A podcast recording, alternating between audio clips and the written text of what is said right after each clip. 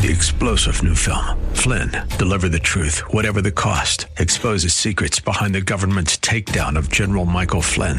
Flynn knew what the intel world had been up to. He ordered the first audit of the use of contractors. This set off alarm bells. He told the truth. He was the most dangerous person for Donald Trump to hire. They had to get rid of Flynn.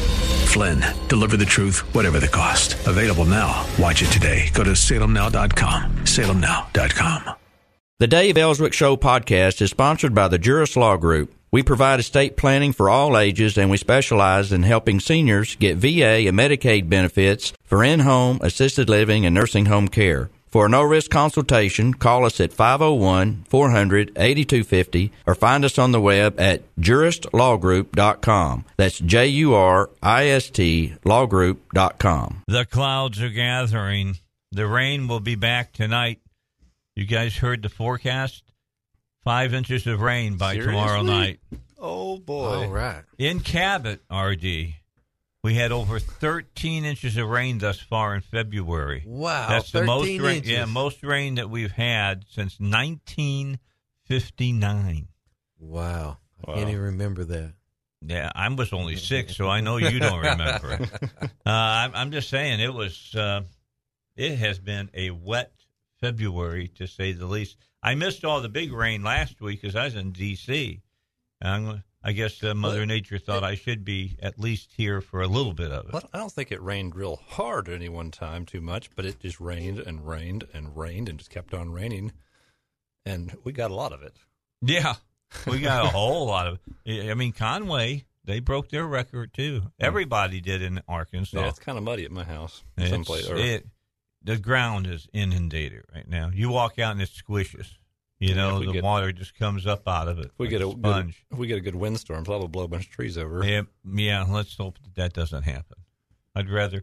I like trees. You know, I like trees to stay up. I especially like them to stay up in my yard. and not in your house. Uh, I lost. I lost a couple of trees. Um, what was the hurricane that came through five or six years ago? We got the backside of it. you got some. We got a lot of wind and a lot of rain, and my my two Bradford pears that I had Oh. in the yard blew over.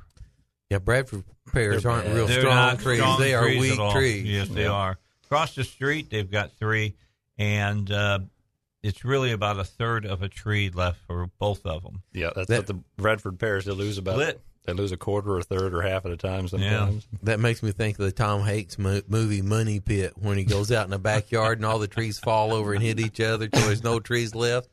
Yeah, that We- that's a, that's a pretty good money uh, movie because it really is true about you buy somebody else's problems. You know what I'm saying? Right. Uh, that's why I, I really have a.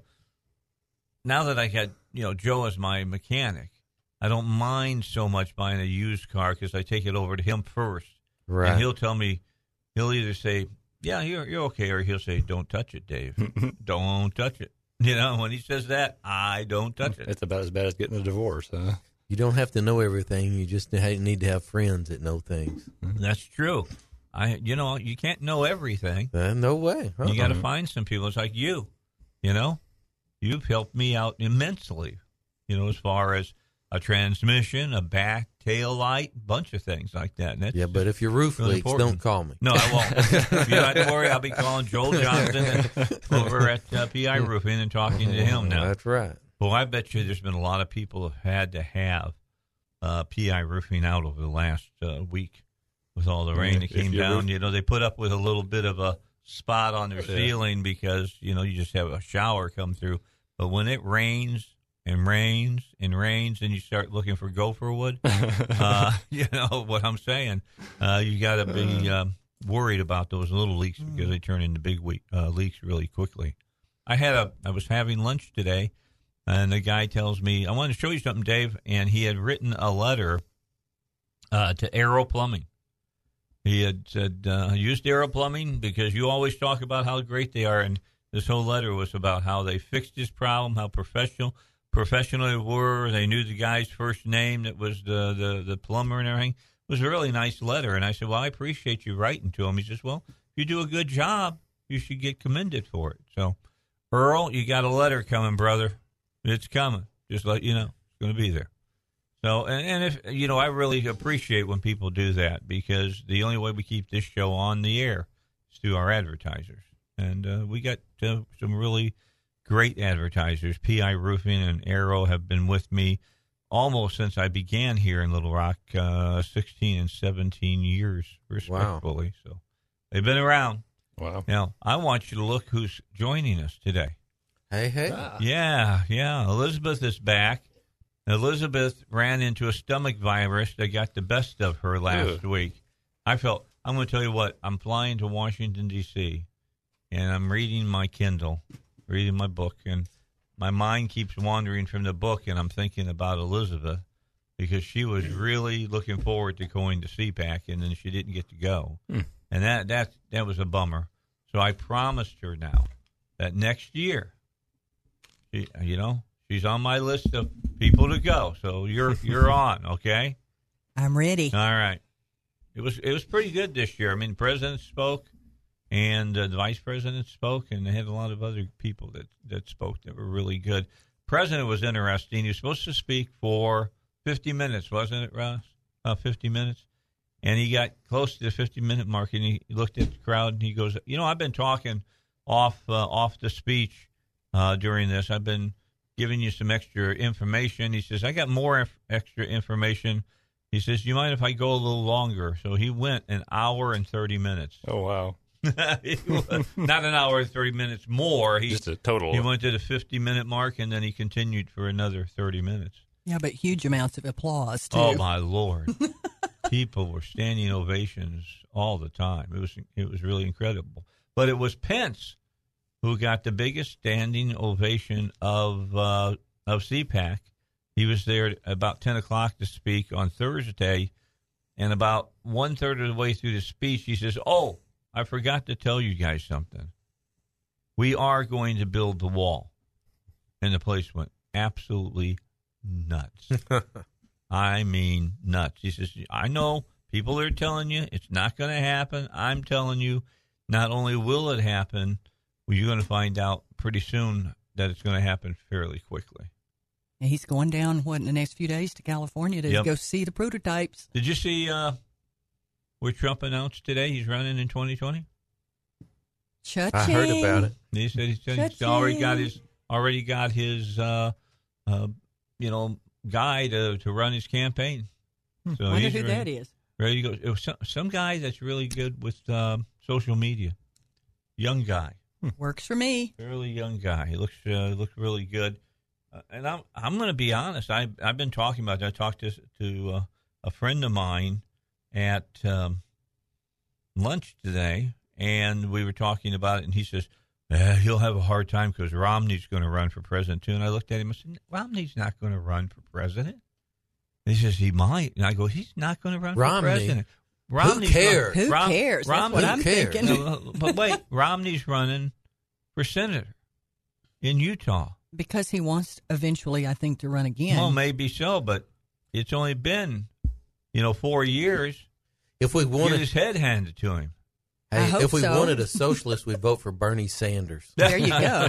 I feel the same way. Romney. and he would be a real socialist. Yeah, yeah. Romney As- you know, is, as is opposed- one of these uh, socialist Republicans that tries to wear a sheep's clothing. At least Bernie Sanders says what he is and looks like what he is instead of looking like a skunk and quacking like a duck.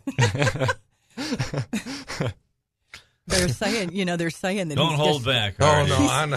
He's just going to be McCain's replacement in the Senate, is what they're saying. Is that He's right? going to Yeah. take that Well, that spot, might- so to speak. Uh, that, So I don't can- know. That might be a small improvement. Mm. So we can, I mean, we can we- turn we can turn all of our anger to him. Well, I tell you what, is there is, is is there a real Republican anywhere to run for that spot? You know, you know, when he first was nominated, I had you know residual good feelings about the man, and you know he did a really good job for the Olympics. It's true back well, I'll then, vote for him for Olympics. but man, he blew it. he blew it as far as I'm concerned. He is off the list. Well, you know, so, you know list. who should hire him? NBC because their coverage of the Olympics stank it up, and they've lost uh, close to a billion dollars from what I understand. Aw. You, you know who ought to hire Romney? Blue Cross Blue Shield. oh, oh, That's who ought to hire Romney. Now, you know, here you go. I was just reading this morning about this pharmacy benefit manager deal. It is a mess. It is a mess. Did you Welcome hear, to socialized medicine. I mean, Did you hear the story about Michelle Gray? well, which one?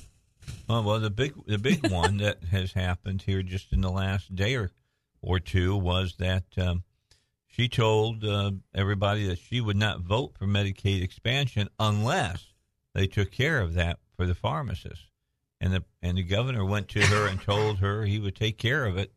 So she, I guess she'll vote for Medicaid expansion. I think it was all a setup You from think- the get go think when it she was said, you're telling propaganda. You betcha. false, false flag, huh? propaganda. You betcha. She'd already it was sold just- out. She'd already, She'd already sold, sold out a long time ago. It was ago. good to go. We know, you know, during the last session what happened. She's carrying the water.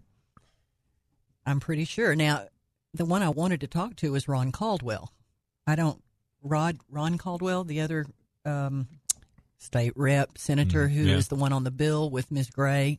Because I was just reading in the paper this morning that they have prepared those bills. That bill is being prepared as we speak. Oh yeah, yeah, because there's Well, going to be a special session. Let me tell you, you don't prepare a bill in a couple of days' time, and it was just a few days, just a handful of days ago. You tell me, did I lose a week?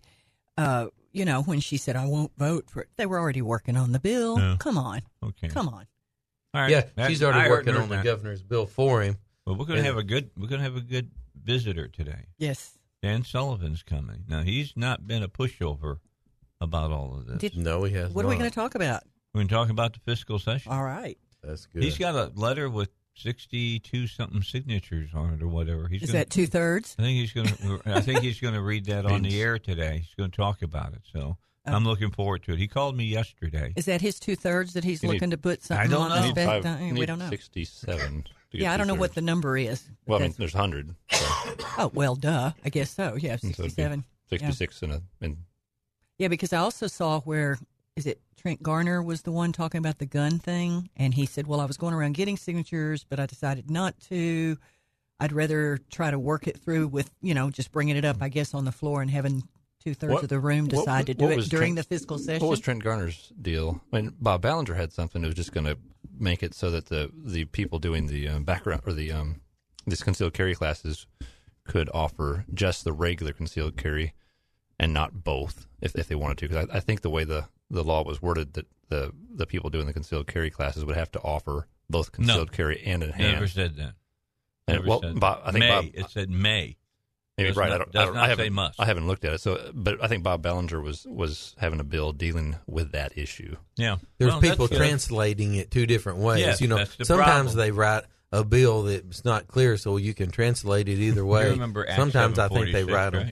right? I think they write them that Well- way on purpose, so you can translate it any way you want to. Well, well, and, and, and pro- part of the problem is you, there's illiteracy problems among people in government, and that, that kind of messes things up. All right, got to get a break in. Let's do that. Don't forget about Lewis Family Beef. Have you tried it yet? I mean, if you're if you're saying I don't know if I want to buy a, a quarter cow or a half cow or a whole cow, you know, I don't even know what this is going to taste like. Well, let me just tell you first of all, it tastes better than beef you'll buy at any of the big box stores.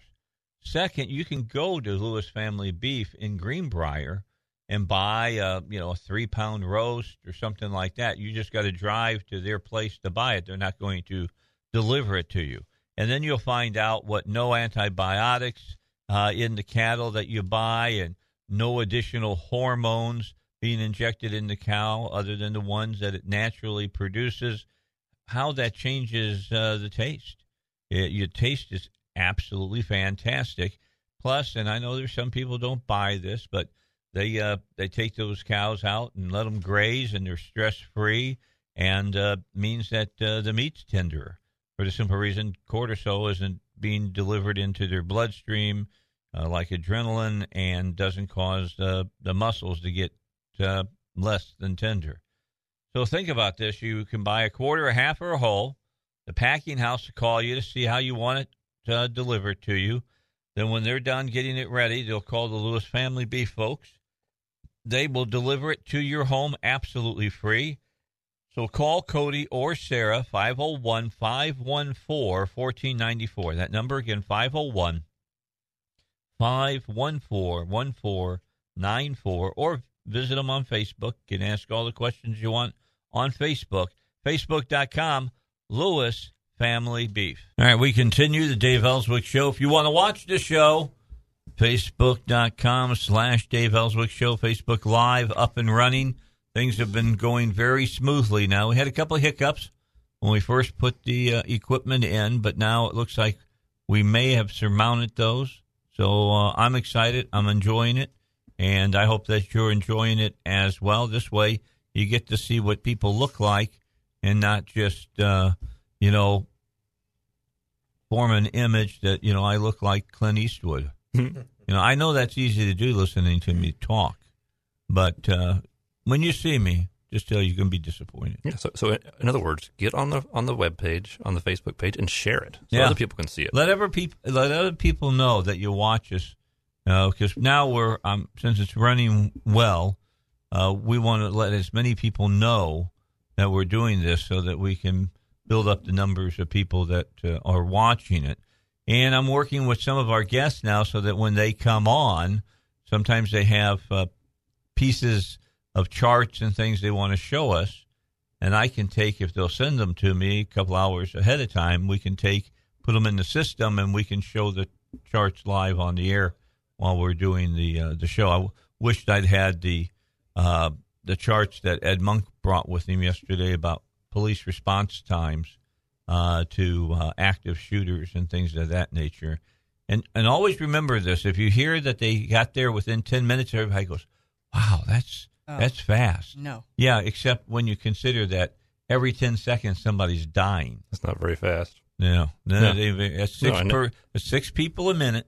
At, at the end In of the ten day, minutes, that's sixty people. yeah, be, being there and being armed is the best way to deal with. Um, I don't want I don't want to get onto this right now because I'm going to bring it up here on the show today. We're going to talk about it. It it cries to be talked uh, uh, talked about, and uh, every one of these companies now that is uh, giving the NRA all kinds of, of grief, thinking that they're going to gain extra customers. They're going. I'm I'm one they're going to lose. Look, everybody who's attacking the NRA, you better understand something. You're not attacking uh, attacking some kind of monolithic uh, group. You're attacking millions of Americans who belong to the NRA. Who understand our rights So and understand that this is not really about one side deciding that you can't have guns because they don't like them. Yeah, So that's, that's just one more reason not to shop with Amazon. Huh? yeah. Well, I don't know if Am- was Amazon, Amazon, one- one I of think them? it was. I don't know, know. I better look that up. I don't just to make remember. sure. Now FedEx I has know come out FedEx, today are going to cha-ching. continue to, to deliver. to deliver. But there was there were several different companies that said that they were not going to do business with the NRA anymore, and I'll just say, hey, I've decided I'm not going to do business with you. And if every member, I want to tell you this: if every member of the NRA sent a quick text or a email, uh, they would freak out big time. All right. Got to get Todd Starnes. Let's hear what he has to say. Then we'll be back here on the Dave Elswick Show. So uh, today, earlier over at the Capitol, the marijuana activists got together. Uh, did they like uh, parade in front with a big old doobie over their heads and stuff? I told you it was going to be marijuana day today. yeah, I know. But were they carrying a big marijuana cigarette around or anything like that? I, have mean, no idea. they have any props that they were using? And If it's you- not if- even April 20th. Yeah, I know.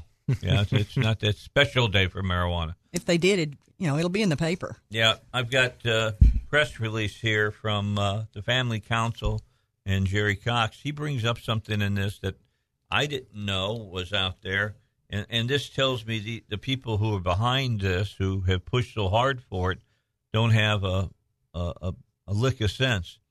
uh, activists promoting marijuana gathered at the Arkansas Capitol to lobby for changes. They're already wanting changes to the bill to the state's medical marijuana amendment.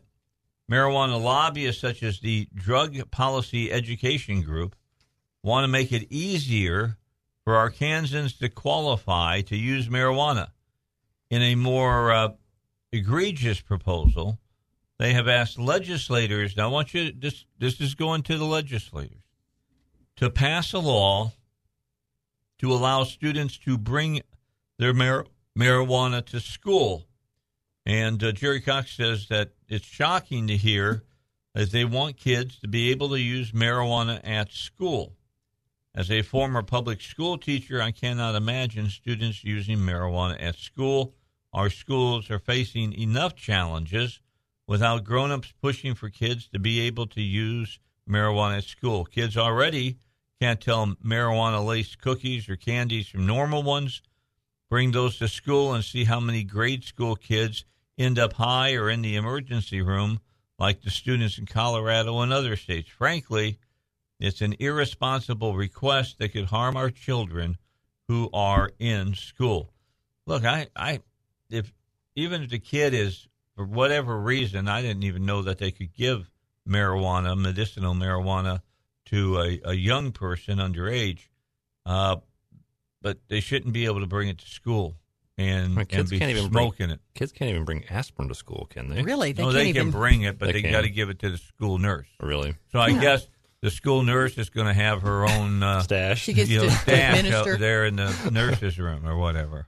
To me, you know, the truth is coming out on who is behind this marijuana bill and everything that we've got. The people come in and, you know, they're playing grandma being sick with cancer and needing marijuana because there's not anything else to help her and playing all these commercials and saying people ought to have the freedom to do it.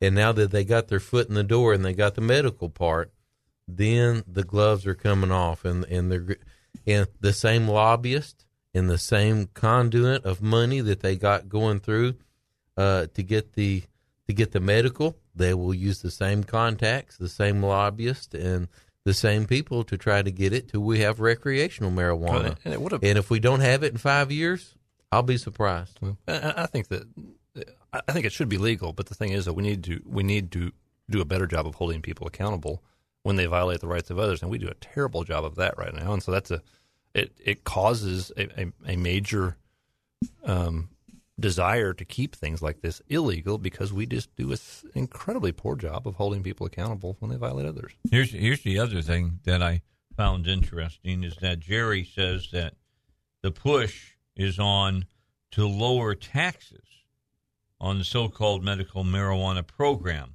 Quote: The state of Arkansas is already subsidizing the so-called medical marijuana program. No one knows if it will ever be, you know, self-sustaining. Uh, yet uh, marijuana proponents want their taxes lowered even more.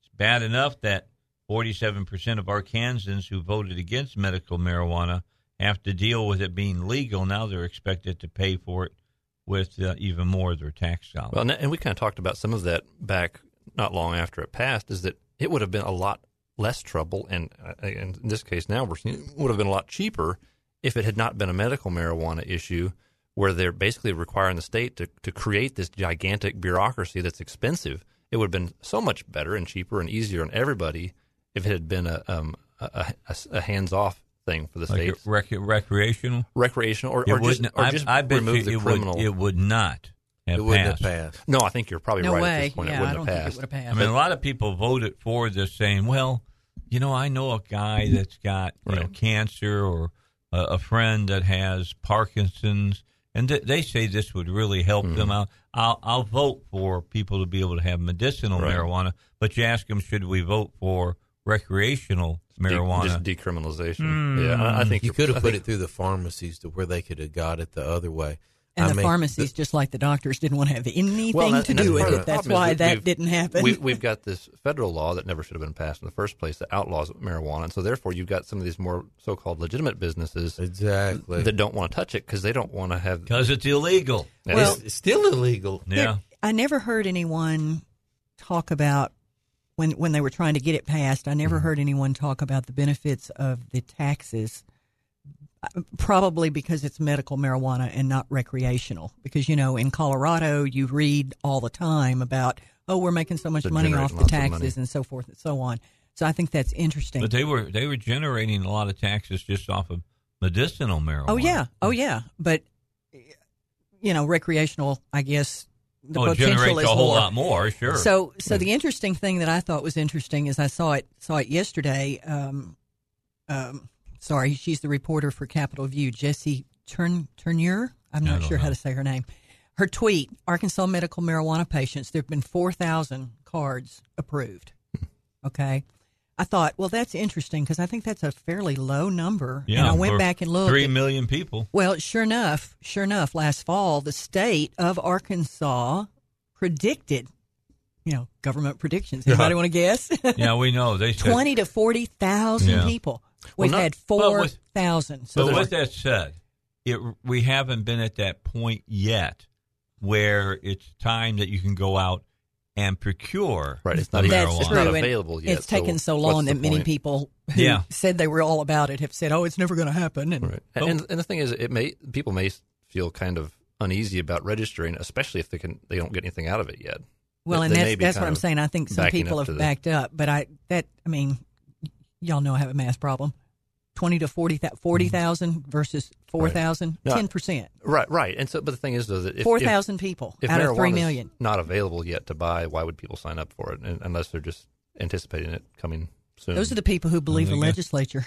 I gotta tell you, they got uh, they've got billboards up. Yeah, I mean, there's one out on 67, 167 going uh, southbound. Uh, that's uh, there just before you get to to Sherwood. You've seen that one, RD. You've had Yeah. to have seen that. Uh, saying go to this uh, website to, To sign get up. your marijuana card, Huh. medicinal marijuana card. I Did it forget say how about paid for by the state of Arkansas? No, I think it said paid for by. No, it didn't I say didn't see anybody. it. well, Yeah. Paid for by your stoner friend. for, for whatever it's worth, you're talking um, about this article on Family Council, and it mentions the lobbyist, the Drug Policy Education Group. hmm So first thing went off in my head is is that a local lobbyist or is that a national lobbyist? So I looked it up. Is that uh, what's her name down in uh, East End that running It's that? Melissa Fults. Yeah, yeah, that's She's- who's behind the Drug running- Policy Education She's Group. running for Senate. So it's a local lobbyist. It's not an out of state people that I don't know if it matters a lot, but it changes a little bit. Um, but that's the other person that was behind the other Yep. amendment. I think that's very interesting That because she portrayed herself as having the more conservative of the two, and it seems by this article that she's way out there left, further left than they ever started marijuana in school. Yeah, Oh, and then and then she uh, she's running for uh, state senator uh, against uh, Kim Hammer. State Against Kim Hammer. Kim Hammer. Oh, okay. yeah, that, an in- that's an that- interesting campaign. Want to predict that one, guys? Uh, Well, can, can we can Kim we go Hammer. can we go Right. watch There you go. can we go watch a debate between them? You know, Kim gets like- to use the hammer on all the bongs. I bet you could go and ask some good questions. yeah, it could be, but she can't run on the marijuana now unless it's recreational. Well, and you don't. And if she's smart, she won't run on that. Who's running run- against Kim Hammer? Uh, This- this Melissa, woman Melissa, Melissa Fults, the gal that was behind the She's- one she's marijuana behind thing that the didn't drug make policy education. Oh, it. okay. You know, there were two. There were two competing. You would um, you would think proposals. that that Hammer's district might not be just too conducive to. It'd be interesting to attend that town hall. No, yeah. I probably will go down for it. and you can't you can't get elected on one issue. No, I'm sorry, I just don't believe that. unless I run for governor and say, I will legalize marijuana. and I Well, bet maybe I get a lot of votes. The governor was just on what CBS over the week, CNBC over the weekend. Again, I kind of wonder why he goes there. Who knows what he said? I didn't listen. I'm not interested in it. Nobody in Arkansas Right now. watches He- those channels, he but he seems to be on it all the time. Remind me when we go talking about the guns, because Yeah. he was both sides of his mouth were working. Okay, oh, well, we'll talk about that when we come back. Guns are off next. Coming up at 3 o'clock, Ryan Norris, who's the new state director of Americans for Prosperity, will join us in 4 o'clock hour. State Representative uh, Dan Sullivan will be here in the studio, and he's got some interesting things to talk about. And don't forget, 5 o'clock, it's the Bible guys right here on the Dave Elswick Show. We are down to uh, nine minutes here in this first hour. It's gone fast. Ryan Norris will join us when we come back. So I knew this would be a hot topic to talk about. So let's go ahead and finish up this hour talking about it. And that is so many Americans getting so emotionally invested in something that they've lost their freaking minds. Uh, and I'm talking about gun control. I mean, what you're hearing from the people who are anti gunners has no rationale behind their arguments at all. None. Zero. Just because an AR 15 was used doesn't mean that pistols, you know, semi-automatic pistols couldn't been used. I had I had Ed Monk on yesterday talking about one of the worst mass shootings in Ireland was with a, a guy that had four pistols, and he killed uh, well over seventeen people. And uh, if you had a shotgun, I mean, we've Now, we've had that happen as well. worse. That would be worse. Yeah, a pump. You better believe it. I mean, that would be the worst. Semi-automatic, even. I don't even don't even want to think about the damage you could do with with a Yeah, shot- shotgun. I just- are pretty bad. But, but the thing is, though, that, that just uh, at the end of the day, one, the really just just about the best way to stop mass killers is for people in the area, in the in the crowd, in the audience, in the in the vicinity to be armed. And it's it doesn't cost anything, generally speaking, for just allowing people to have the liberty or their rights that are guaranteed in the Constitution anyway to just be armed. None of us were there, but that teacher that died, the um, yeah, athletic The football- director, the, fo- football fo- coach. the football coach. I, yeah. I keep thinking and wondering if he had had if a handgun, had a handgun, what would have happened? yeah, He'd have stopped. He What would have happened? He would have stopped somebody. I'm pretty sure. They- But I wasn't there. They'll you know, tell but- you if you have somebody there with a firearm, you will slow the shooter down, and that in most cases for at least five minutes. Well, in five minutes, you could have a bunch of Broward County sheriffs cower, cowering outside Mm. coming out of the bushes. uh, didn't because it? they, they're not coming inside. You know, they're staying outside. That's a bad thing. Which goes to show you the argument. Of, well, if a policeman gets there, he'll take care of it. Well, maybe maybe not won't. so much. Right, and that's that's that's the that's the the, the the crazy thing about this is you should just trust us. Give up, turn in your guns. The police will tr- protect you. Apparently, they won't. So I give credits, I give kudos. Uh, the president has talked about arming teachers. He has never said that every teacher should be armed. Understand that. That's one of the most, the big misnomers that are out there. Uh, the school system would pick what they think would be necessary, you know, 10, 15 different people who want volunteers. that kind of responsibility. Then they go through training, and then you know they'll be uh, there on the school grounds, just like they are right now in Clarksville. I talked to a Cabot teacher. That's won't- happening right now That's in good. Clarksville. That's But the thing is, you know, you know what's kind of neat though is that you don't even have to do, get all this extra training because if you look at the statist- statistics, just si- simply people who have concealed carry permits, they're safer than police officers already. So if you if so you've got somebody with a concealed carry permit, I think that should be a, an an easy decision to make. You can carry in schools. That that Well, should the- be an easy decision Well, right I now. I, th- I think it would be all right to to ask that they go through an active shooter type of uh, training to have th- that I kind ta- of knowledge. I talked to a teacher. I won't mention any names. Is a teacher in the Cabot school system last week. Mm-hmm. Was it the su- superintendent Thurman? No, no, no. It Oh, wasn't. no, No, no. was It was I a was teacher. hoping. Yeah, yeah, right. who has a concealed weapon Mm-hmm. and would like to be able to carry it to help protect the students. Right. But he did say that he would like to have training Mm-hmm. about the best ammunition and and the best way to protect the children. So uh, so basically, he was saying that he has the concealed weapon license, but he would like to have more training and would like to have the authority to, to exercise his freedom, which we all Right. on this show believe he should have. But just to think, uh, let's go to Chicago. I was talking to someone else. Let's go to Chicago. Let's go to Detroit, and let's see how gun laws protect people. Oh. How making more laws. You know, they've got real good gun laws in Chicago, real good gun laws in Detroit. It's against the law to d- shoot people there, believe it or not. Most A- places. and it's a, against the law to own a gun there. And you know, uh, criminals still have guns. Drug addicts still have drugs, even though they're against the law. For crying Well, out loud, they have drugs in prison. Only too. law-abiding Right. people follow the law. Right, you, you've got tons right. and tons of controls in prison, and they still have drugs. How does that happen? So let's be real and, and let's protect the Right. children instead of using this as a as some type of a catastrophe. It's- yeah, catastrophe, to- and using a real bad thing to take people's rights away from them. Yeah, it's see, not about the children. Don't let a crisis go to waste. But at the end of the day, what what you have though is if you have if you have a sign up on, on the door of the school saying our teachers carry guns, those teachers don't need any training because nobody will come there and, and, and try to perform a mass killing. No one will do it. It just doesn't happen. Ed mentioned that what there's only been He was talked about gun-free zones and how many shootings have been, and it's like ninety-eight percent of them are in gun-free, Gun-free zones. zones. or Right, right. And so it just oh my simply gosh, doesn't happen. I agree. Uh, I agree. Two percent of the time, they, they they they pick something, and and, and I think that the one percent, the one case I think was Gabby Giffords, where it was Yes. she was it was an Yes. it was an they were targeting a particular po- politician in that case. I think so. You actually have an assassination attempt.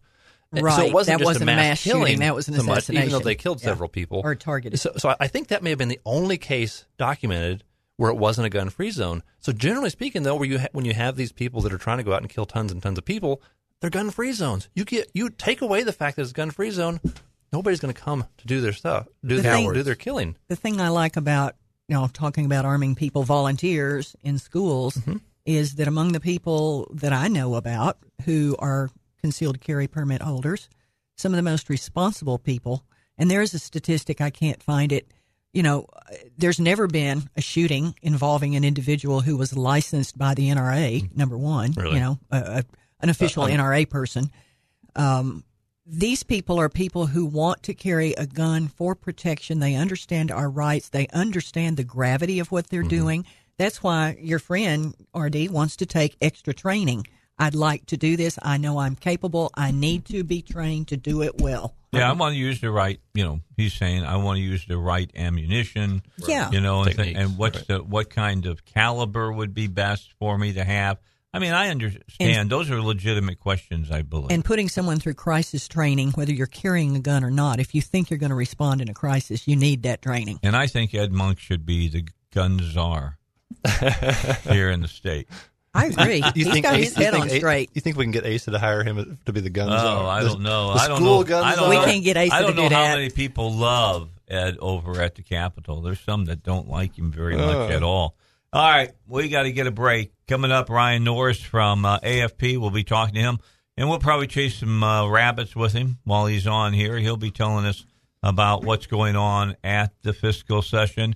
Don't forget that uh, State Rep Dan Sullivan is also going to be with us, but he'll be with us in the four o'clock hour. Listen up, veterans. If you're a senior wartime veteran or a surviving spouse of a wartime veteran, you may be entitled to an improved pension benefit from the VA. This benefit is designed to help pay for the cost of assisted living and in home care. As we get older, we may need the assistance of others, and this VA benefit is designed to help pay for that. Call me. I'm Kimbrough Stephen. In my law firm, the Jurist Law Group specializes in helping folks get this much needed benefit, commonly referred to as aid and attendance. If you are a married veteran, you can receive as much as $25,000 per year, and we offer a no risk consultation. So call us today and get the benefits you've earned. We have a proven track record and we know how to qualify veterans for this benefit. Call us at 501 400 8250 or look us up online at Jurist Law Group, J U R I S T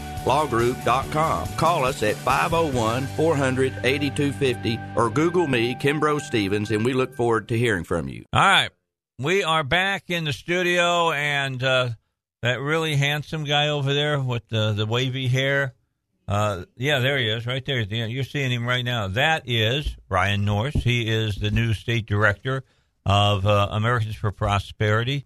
Uh, the folks from AFP were really instrumental in getting us to CPAC, and we appreciate that. I thought uh, a lot of information came out of CPAC this year, a lot of good stuff. Yes, yes, definitely. It was a uh, vitamin packed CPAC. Yeah, I liked it that we had uh, right at the very beginning, the first segment of the show, and uh, might have to cut it out go back to the show and cut it out. Tim Phillips was on with us. He was really, really good. I got to know Tim back in 2008 when the bus tours were going on, and uh, I ran into him in the hallway Mhm. and I said, "Why don't you come on the show?" I said, "Matt Hurt's going to be there too," and he says, "Yeah, I know Matt." He says, "I'll be there." so he showed up, and then Matt, about ten minutes into the show, said, "Well, I'm going to take off and let Tim take care of things." I guess sitting next to your boss like that is intimidating. It, it is particularly. I mean, he's one of the hardest working folks we have in AFP. I mean, he's all over the the country all the time, never slows down. So it can be intimidating sitting next to him. All right. So you've been over watching what's been going on during the fiscal session. Yes. I was gone that last week, so I, I don't know squat basically. Uh, although I was told by Brenda Vassar uh, that uh, from Conduit for Action that right now it looks like very little is going on. Now, she thinks it would be like uh, after Thursday that all the screaming will start because she says that'll give all the the politicians the chance to get themselves ready to run, and they'll know whether they're going to have somebody Yeah. challenging them or not, And how they're going to vote. and so Yeah. they can tell how they're going to vote. Yeah, it, that that sounds about right. I mean, it has been fairly quiet.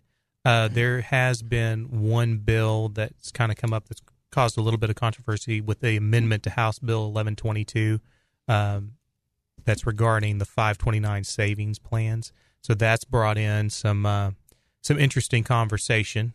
What do they want to do with the 529? I thought that was a good program. It is a good program. So what they're proposing is to uh, allow it to be used not just for higher education but for K through 12 education. Ooh. Yeah. and uh, the in other words, people saving their own money to pay for their own kids' school. yes, and it gets it gets it gets worse according to the opposition.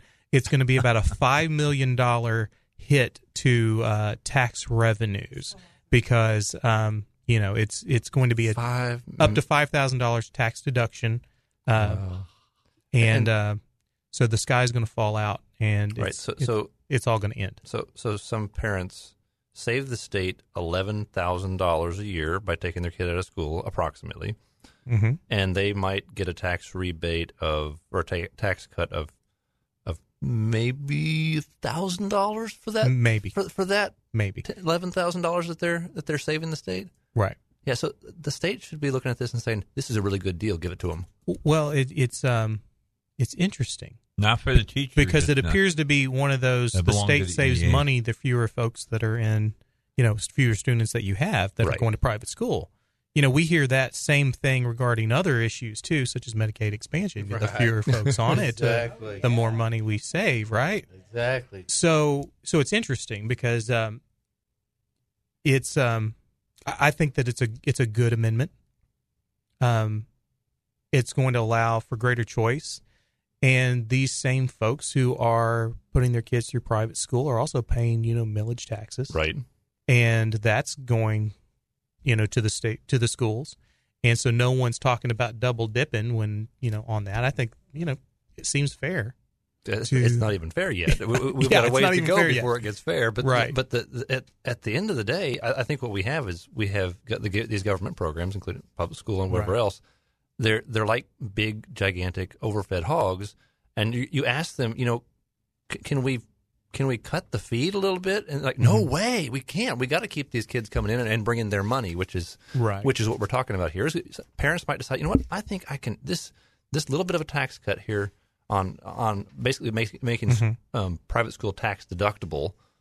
Um, that might be enough to put it over the edge where I can actually afford to send my kids to a private school, and it's going to save the state a lot of money. But it might Mm-hmm. take a little bit of revenue away from some of these school districts, which is kind of like asking a hog whether or not he wants more more feed or less feed. Right. So let me ask this question from you, Ryan. Who are those who are so upset about this? Well, it's it's going to be your traditional uh, anti-school choice groups. Okay, so the NEA and who else? Walmart. Yeah, well, uh, no, no, not against it. Is that right? They're- Not against it. No, That's a I don't think thing. so. I haven't heard that. So I'm only I'm only going to speak about what I what I've actually heard. I'm not Well, going to yeah, speculate. good. Good, good. You know, I'm going to speak on what I know. What I don't know, I'll let you. I'll, I'll definitely say I, won't, I don't know that answer. But uh, but I know that um, Reform Alliance is is for this. You know, I've heard that firsthand. Of course, yeah. So um, again, I haven't haven't thrown it out there to see who else, but there were 55 votes for it. They needed 51. So uh, 55 votes for it in the House. So that brings it, gives it the opportunity to be brought up during the fiscal session then. Yes, Good. yes, it's being used as an amendment to the 1122 uh, House Bill 1122, which I believe is the Treasury's funding appropriation. Okay. So keep an eye out for it. Um, you, if you are interested in school choice, definitely let your uh, representatives know, and also your senators know, because it's going to be heading that direction soon. To only fifty five. Yeah, fifty-five. Okay, we got what seventy six Republicans in the state house. Yeah. Uh, and and it only got 55 votes. What's what's wrong? Well, again, I won't necessarily speculate because I haven't had a chance to Who poll they, everybody. Who are they beholden But- to? But you know, let let's let's say, hey, yay, fifty five. Yeah. you know, that's fifty five. This is a this is That's a win. This is a win. It's a win. It's a win. So it's it's the ball is still in the air, and uh, there's opportunity. There's because it's gotten this far. There's definitely going to be uh, some opposition Ramped start up. start ramping up. So uh, if you are interested in this issue, you know definitely reach out to uh, AFP, and maybe we can help plug you in. Who is the sponsor? Um, I believe the sponsor was I, Jason Rapert. Was it? Okay. Yeah. Well, that would, would have started in the Senate side if it was Jason. No. Uh, hold on. It started. In, and all I saw was that it it started in the House Joint Budget Committee. Okay. and I couldn't see uh, when I looked at the bill. I didn't see a a, a sponsor. Does they have a name? num- Do you have a number? for HB eleven twenty two. The 11. But I know that he spoke for it. Good deal. Yeah. Cool.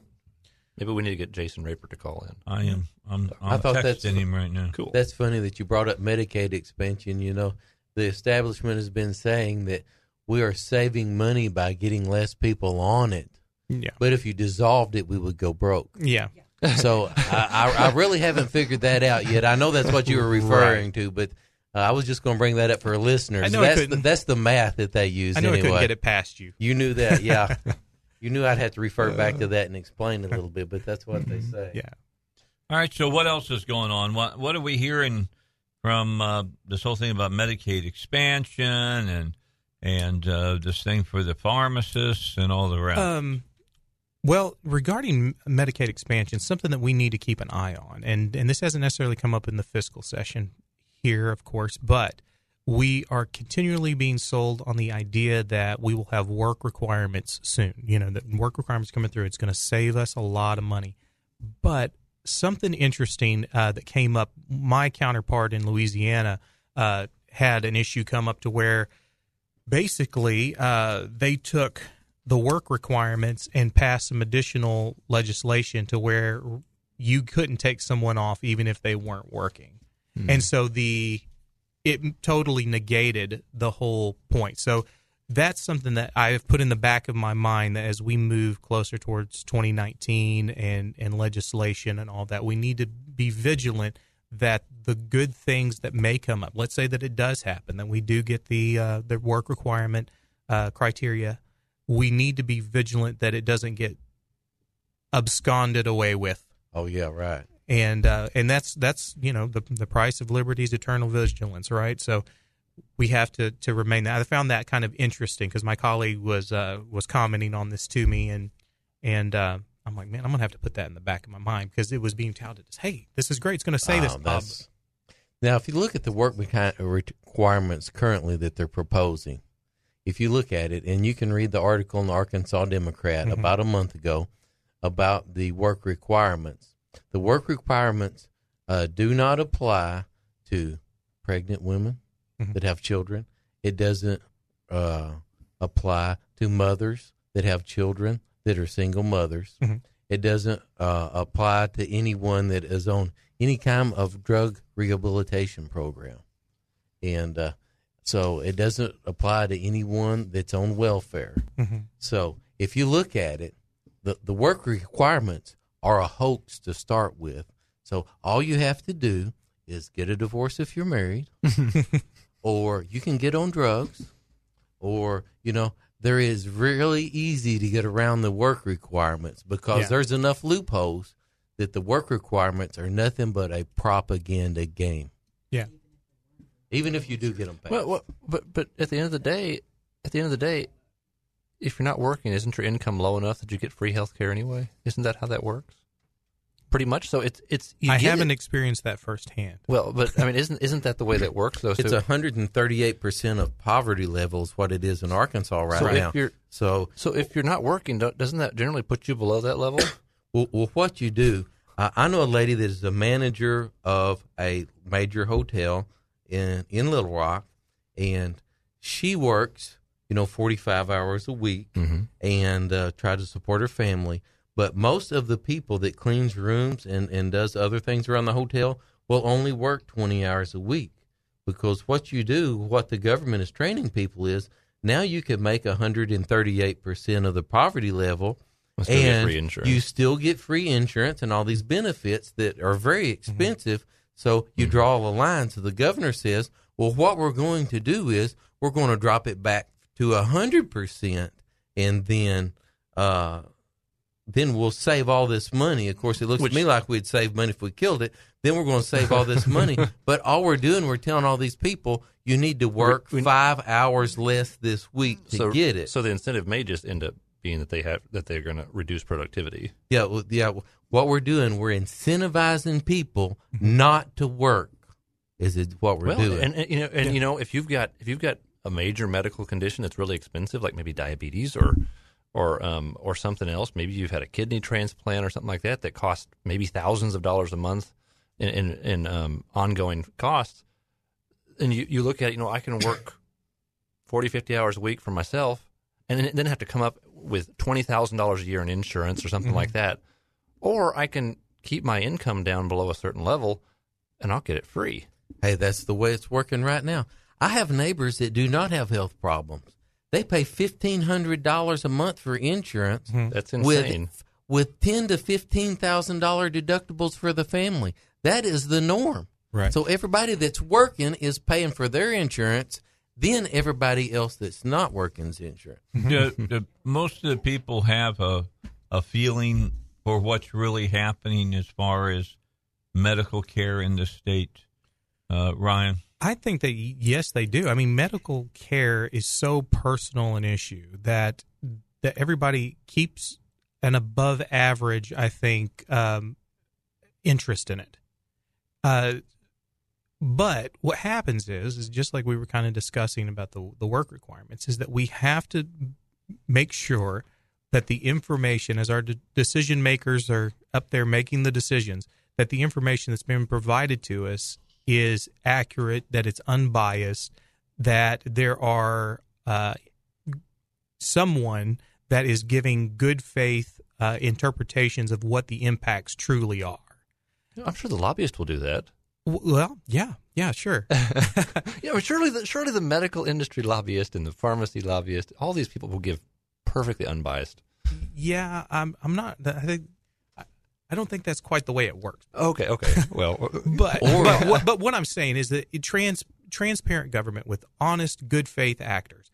We need to understand that. We need to have these face to face conversations with our legislators.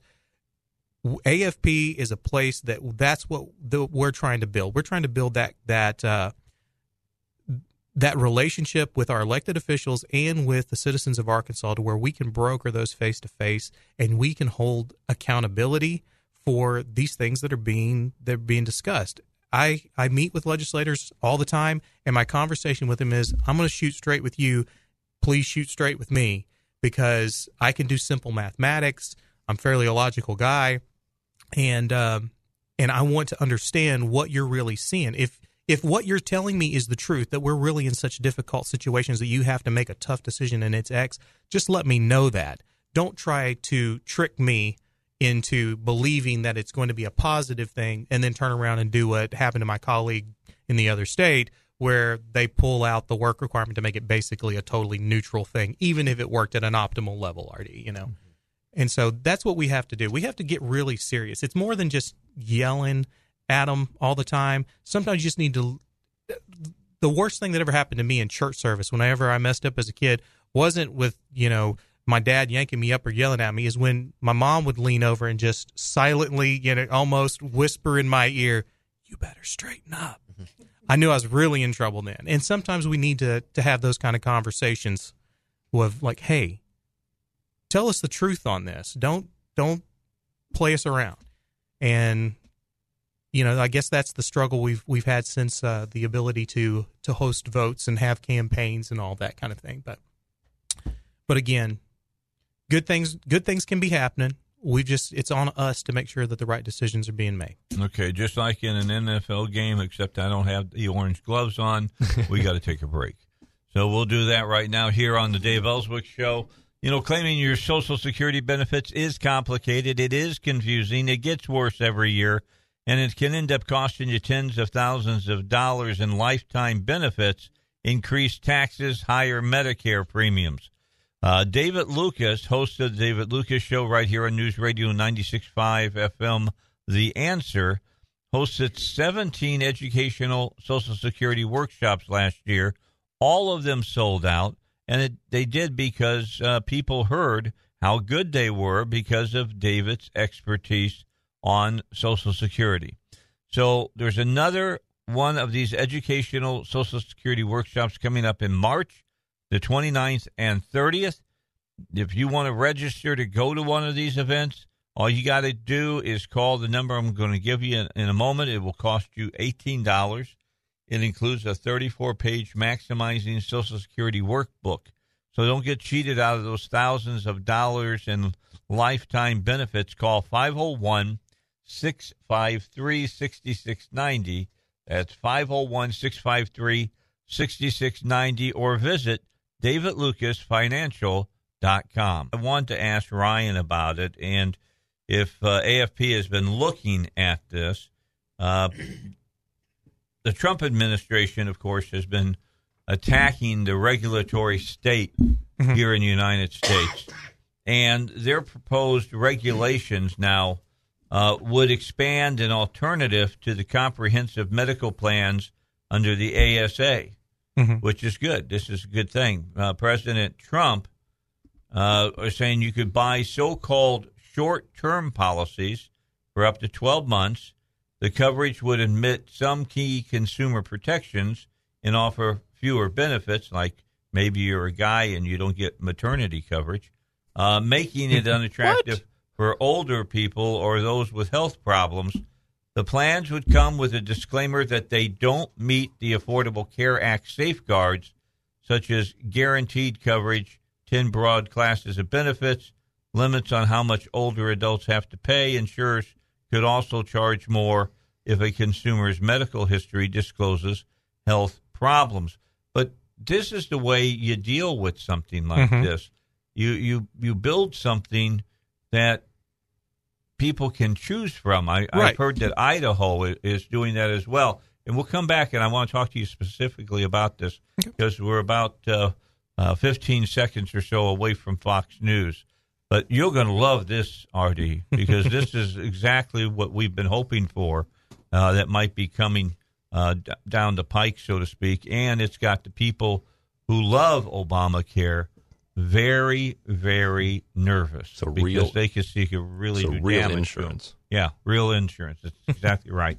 All right, so let's get to Fox News, find out what's going on in the world, and then we'll come back and we'll take up that and other things on the Dave Elswick Show. We continue Dave Elswick Show here in the uh, three o'clock hour. Our special guest Ryan Norris is with us from uh, Arkansas's uh, Americans for Prosperity. He's the state chairman uh, of the group. And uh, what are the things that you're zeroing in on right now with AFP? I mean, you're watching what's going on, right, with the uh, the fiscal session, mm-hmm. and uh, you brought us news about this whole thing of HB 1122. From what you're seeing, for the people you're talking about, is there a, a chance that this actually can be gotten into law? Well, I mean, it's already cleared a couple of hurdles, and so it's it's moving on. Um, there is opportunity, but the opposition to uh, such a, a amendment as this House Bill 1122 has, if it's going to improve school choice, you're going to have a well organized opposition come out against it.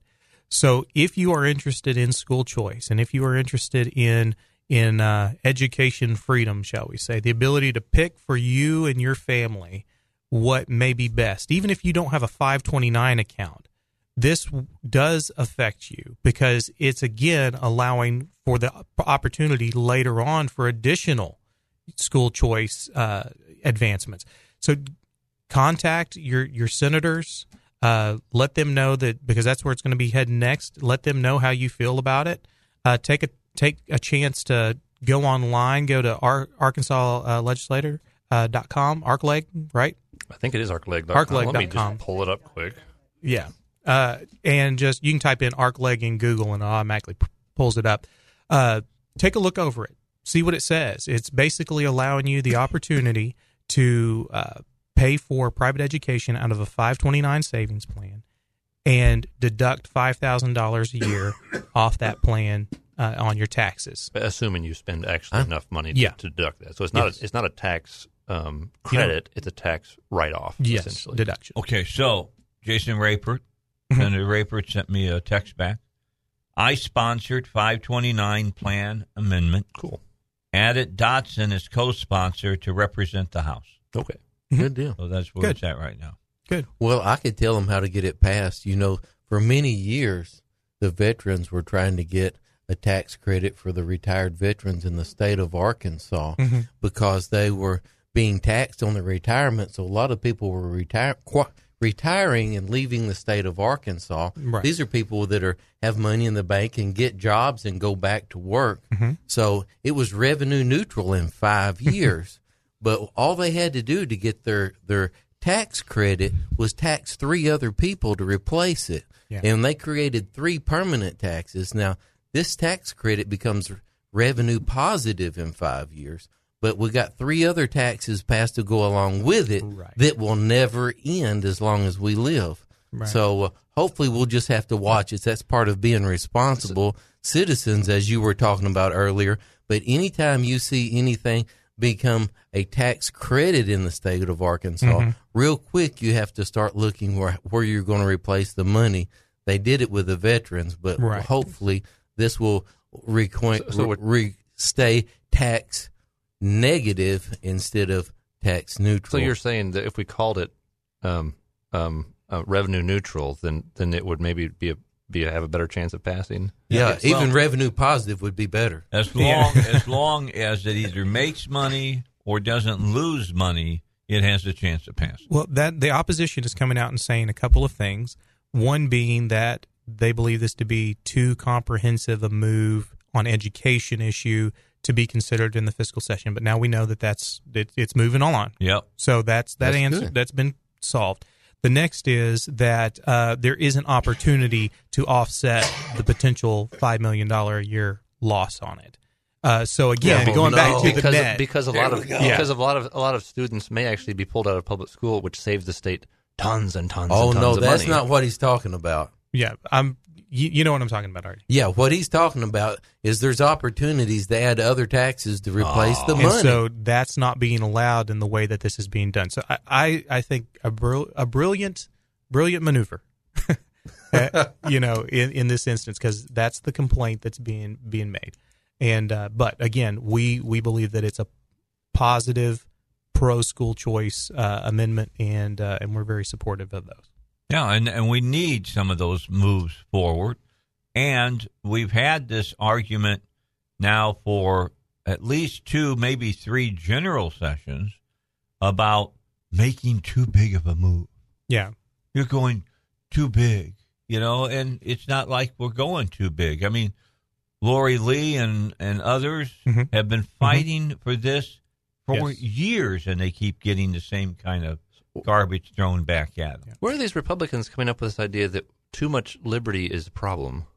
I, I mean, didn't say it was just Republicans. No, it's not just It's Republicans. the Democrats. Right. Sure, I'm, I'm saying, but but the but the Democrats don't seem to mind taking big moves when it goes towards socialism or towards gun control. or towards gun control. But wh- where why aren't we, why aren't, why aren't we seeing Republicans stand up with a spine and actually promote some big moves toward liberty? well, there's been some uh, over there. You've been at the, the general sessions for the last what two times? Right. Well, And I mean, yeah, I mean, I been mean some Richard big- Richard Womack will, will try some bills sometimes, but Mm-hmm. but he ends up being almost alone. Well, I you know who's who's stunned me? Bart Hester. He the dude is doing like a 180. It's it's kind of scary to be honest. So anyway, I'll go back to Ryan. Enough of our thoughts on this. Let's go back to Ryan. Uh, I asked him to be here today so that he could give some of the things that he's seen. What what's the feeling that you're getting over there uh, at the uh, you know the the Capitol? Uh, are we hearing any talk over there about like what uh, Idaho is thinking about, what Trump is thinking about these insurance policies and stuff, and making those kinds of, of moves? Well, with the fiscal session, those kinds of moves haven't been discussed overtly. I mean, that may be conversations that I'm not privy to Behind right the now. scenes. Behind the scenes, you know, that's where it all starts. You start off with, "Hey, guess what Idaho did? I read it in a in, in an article," and then it kind of builds. lunch. Yeah, let's have lunch, and then that kind of thing. So, so uh, I haven't heard specifically on this because again, they're they're dealing with appropriations in general. Um, but what I'm what I'm hearing is again, it's it's a fiscal session. There are those that are saying, okay, well, you know, we're getting to the point of deductions in income tax. If we're going to have, or not deductions, but in uh, reductions of income tax, we're going to eventually have to get to a point of start to talk about spending reductions. Right. And I'm like, okay, so you know that that's interesting to hear too. I mean, it hasn't been When you a said comprehensive. that, you just said ice water through a lot Yes. of elected officials' Yes. blood. I I know. That's I know. not that's unconservative. Because there are there there are you know there's legitimate roles for government and there's legitimate roles for taxes. We need to get a grasp on that and really get serious about what is the scope and size of government. When is it supposed to be? You know, everybody. Uh, one of the greatest things I've ever heard is when I I believe it was Ted Cruz came out and said, "I want a government that fits within the bounds of the Constitution." You know, that would be great. That that, You, that you we mu- get to. You must be a terrorist. You must be an anarchist. no, no. He's a dreamer. If you actually want the government to fit inside the Constitution, you But must be. the, the point that I'm getting at is that there are legitimate things like the road construction. Yeah. Yes, we got 4.8, almost five billion dollars worth of road projects sitting on a shelf. There are legitimate concerns about you know our bridges and our infrastructure, etc. But we need to find a way of addressing that without taxing. without breaking Yeah. the bank. Right. I mean, we have some of the highest income taxes in our region. We need to address that. It would make us more appealing if we had fewer taxes. Your case in point, RD, you had uh, individuals who had, and then again, we already covered the uh, the the budget neutral, more taxes on the military income retirement, um, you know, being uh, being untaxed.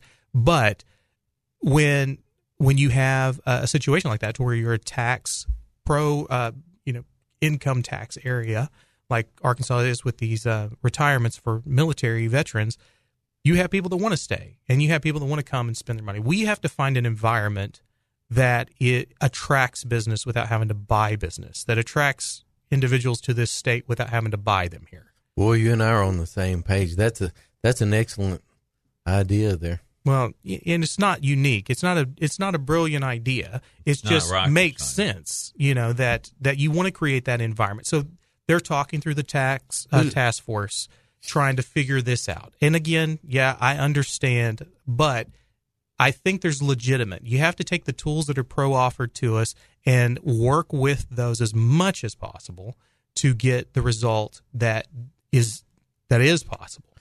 Right, that's excellent. You just you just laid out what North Carolina has done, and what the University of Arkansas has done an excellent pamphlet, and I think an excellent job from the business school over there putting together a program to reduce taxes hmm. and showing where other states have done it, much like Ronald Reagan did, and hmm. created more income by lowering taxes and promoting more business. Yes. It's just like Donald Trump is, is trying to do right now.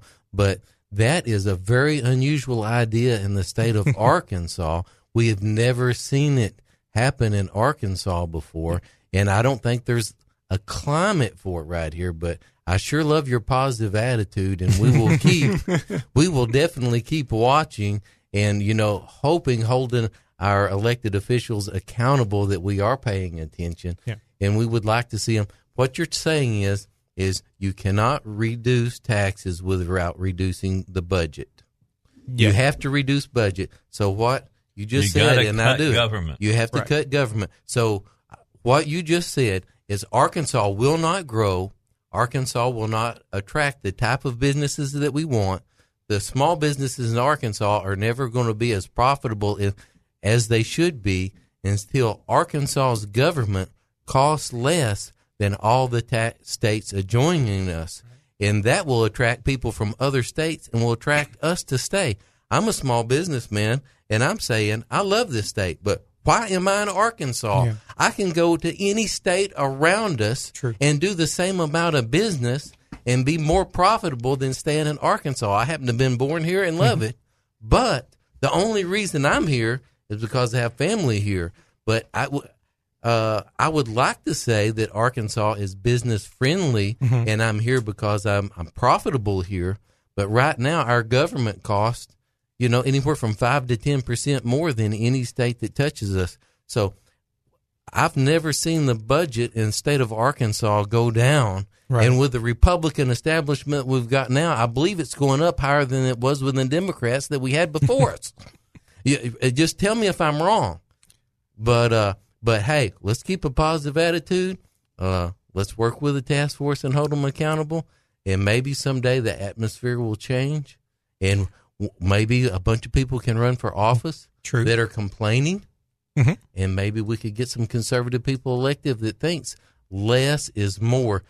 To me, you got one. You only have two things: less is more, or more is more. Mhm. More government means more businesses and more jobs, or less government means more business and more jobs. So there's that's only two positions for me. Okay, when we come back, I want to talk about this whole thing about the pharmacists and where where AFP is standing on, on this, and maybe you can help us understand it a, a little bit more, uh, Ryan. Hey, uh, I want to talk to RD for just a moment about Sonny's and what they do. How many different salvage yards are you hooked up to by computer? Thousands, tens of thousands. Really? Is it yes, that tens many? of thousands. Yeah, there's more recyclers in the United States than, than you would than you would believe. So Okay, and if you if somebody comes to you and says, "Hey, I need a I don't know a rear differential for some specific uh, card or whatever," uh, you will uh, go out and find it. If you don't have it, do you still cover it with the same kinds of warranties and stuff, even though it comes from a different place? Yes, as long as you buy from Sonny's Auto Salvage, it doesn't make any difference. We get it from one of our warehouses in New Mexico or one of our warehouses in, in uh, North Carolina. Uh, we, we have connections. We pull in from all these warehouses and we offer the same warranty. You still buy it from Sonny's Auto Salvage. You still get Sonny's guarantee, the Sonny's wa- warranty, and the service that we provide, no matter where the part comes from. And then I'd like to, uh, you to talk a little bit about that auto recyclers have uh, provided this kind of uh, jobs and this type of service, uh, and you've done that without any of the government funding you or because you've been forced to. You've done it because it's just good business practices. hey, it's the best thing. It's a free market business. We take wrecked cars, which is a byproduct of society. We purchase the wrecked cars. We drain the freon out of them and all the fluids. And uh, so we're environmentally friendly. And then we reuse the parts for the exact job that they were designed for. So all we have to do is clean and test them. So it's the best thing for the re- the uh, environment. It's the highest form of recycling because we repurpose it for what it was intended for to start with. And these are original equipment OEM parts that were designed and manufactured by the man- manufacturer of your car, so they meet all the same specifications as the part on your car does. It wasn't made in China. So we offer OEM parts at, at half the price and and we give unlimited mileage warranty for one, two, or three years. Yeah, it's amazing uh, as far as the, the the parts and labor, but unlimited mileage is what's amazing uh, in the warranty. To be honest. All right, so the number over at Sonny's is 982 7451, 982 7451. If you need a uh, part from a uh, you know total loss vehicle, they can supply it to you, save you a lot of money, and give you a great warranty and unlimited mileage with it at 982 7451. That's Sonny's Auto Salvage. All right, back. Uh, PI Roofing. Don't forget that they now are not just PI Roofing. They don't just, you know, repair your roof, although, you know, if you want your roof repaired, it's the best place to go. They now are also home solutions, which means if there's been any damage to the inside of your house because of a leak in your roof and it's uh, messed up your uh, insulation, you got some drywall that's showing uh, water wear. You got, you know, stains on your ceiling. You've got water coming out at your baseboard.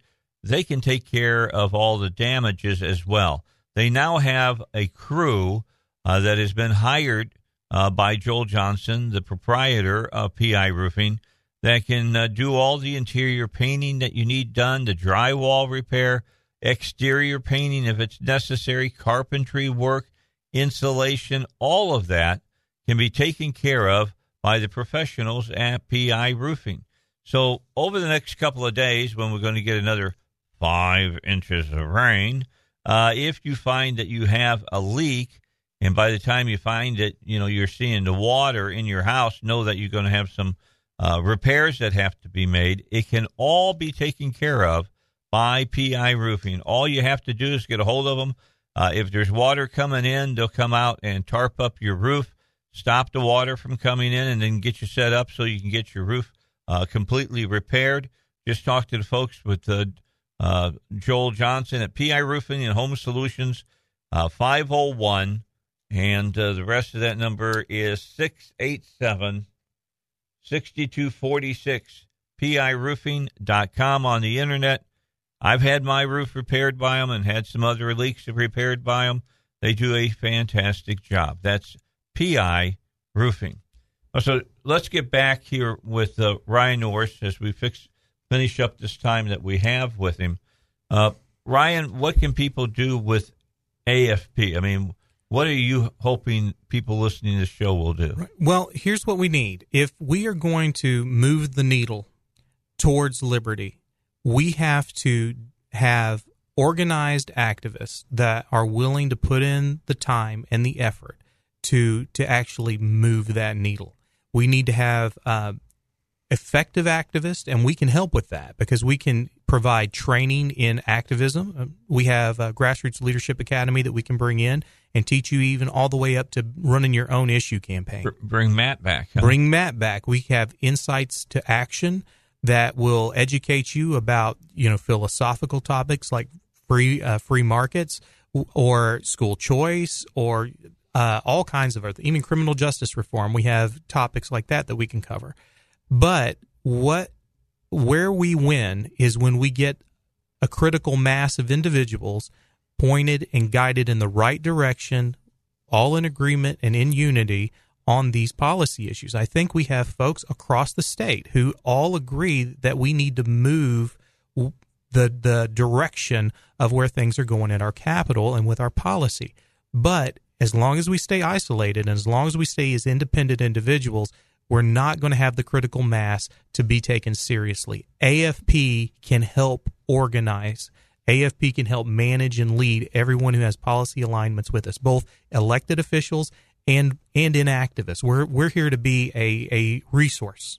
So you can reach us at, at Arkansas AFP on Facebook or give us a call at 501 244 9675 and we'd be happy to plug you in. Website is what?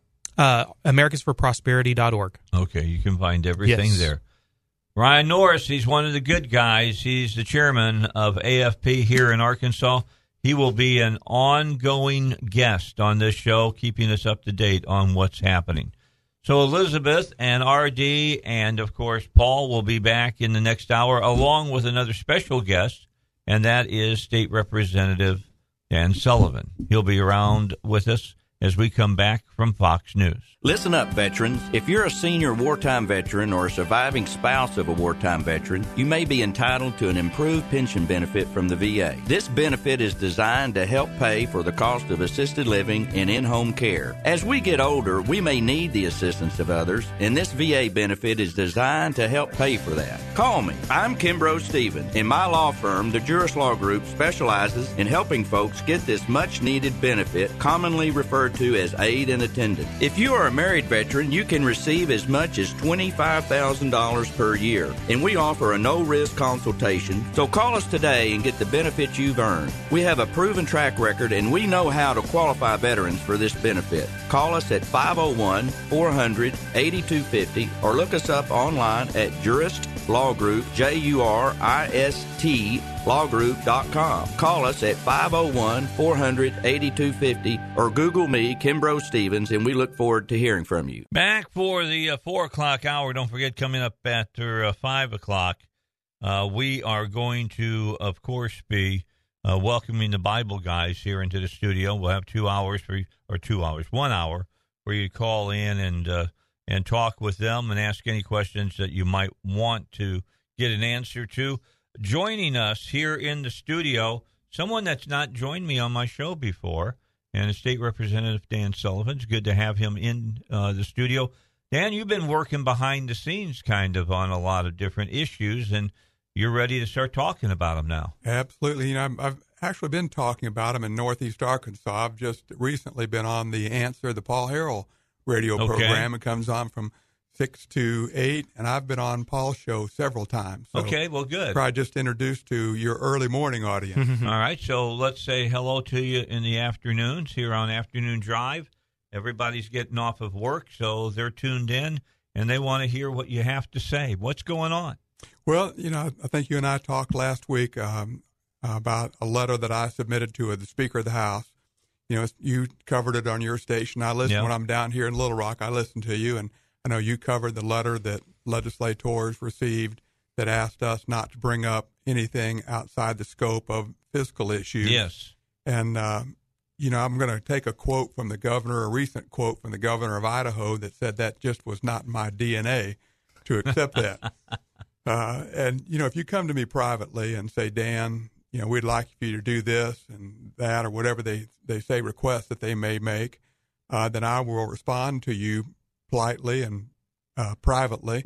But when you make a public statement like this was and say, make, you know, ask us and puts a little bit of pressure on legislators not to, uh, or to follow that request. And I'll just read that, my response, Yeah, if you don't ahead. mind. Sure.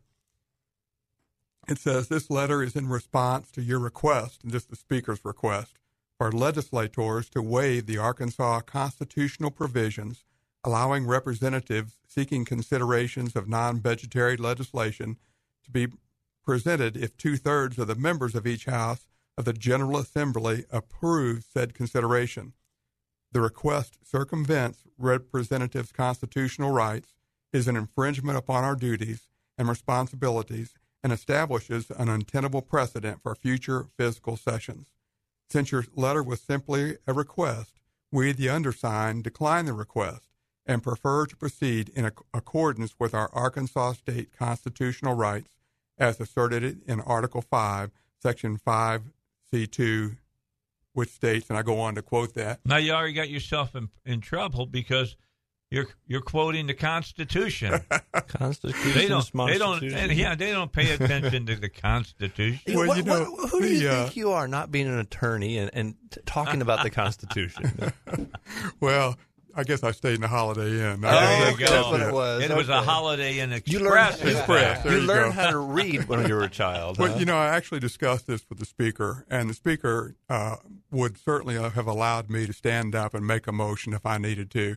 Uh, and it wasn't about that. It was about the public statement that we were going to uh, sidestep, as I said there, circumvent our Constitution. And again, it's not in my DNA. When you come to me publicly, I'm going to respond publicly. And we had the signatures of 10 or 15 other legislators, uh, House members who felt the same way. So I really appreciated the support uh, and look forward going on. I think one of the things that we're trying to do, not just through that letter, but in this fiscal session, is to limit debate on very important issues. Yeah. Uh, you know, I, I think I just saw today, and I know you and I were talking before we went on air about what the president is trying to do to allow more flexibility, more creativity. And as I was uh, waiting to come on today, I read an article about the governor of Idaho saying it's not in the DNA of the people of Idaho to accept a federal solution. Well, I've got to have some relatives in Idaho, not just Cork County, Ireland, but I must also have some Sullivans up there in Idaho somewhere because it's not in my DNA for us not to discuss creative solutions to this. To the, you know, and you've heard at the House and, and the Senate um, that when you bring these issues up, because I have a bill, a resolution filed along with Josh Miller, Josh has filed the bill that would end enrollment in Arkansas Works, not cap it, not slow it down, but end Arkansas Works uh, program, end enrollment in that.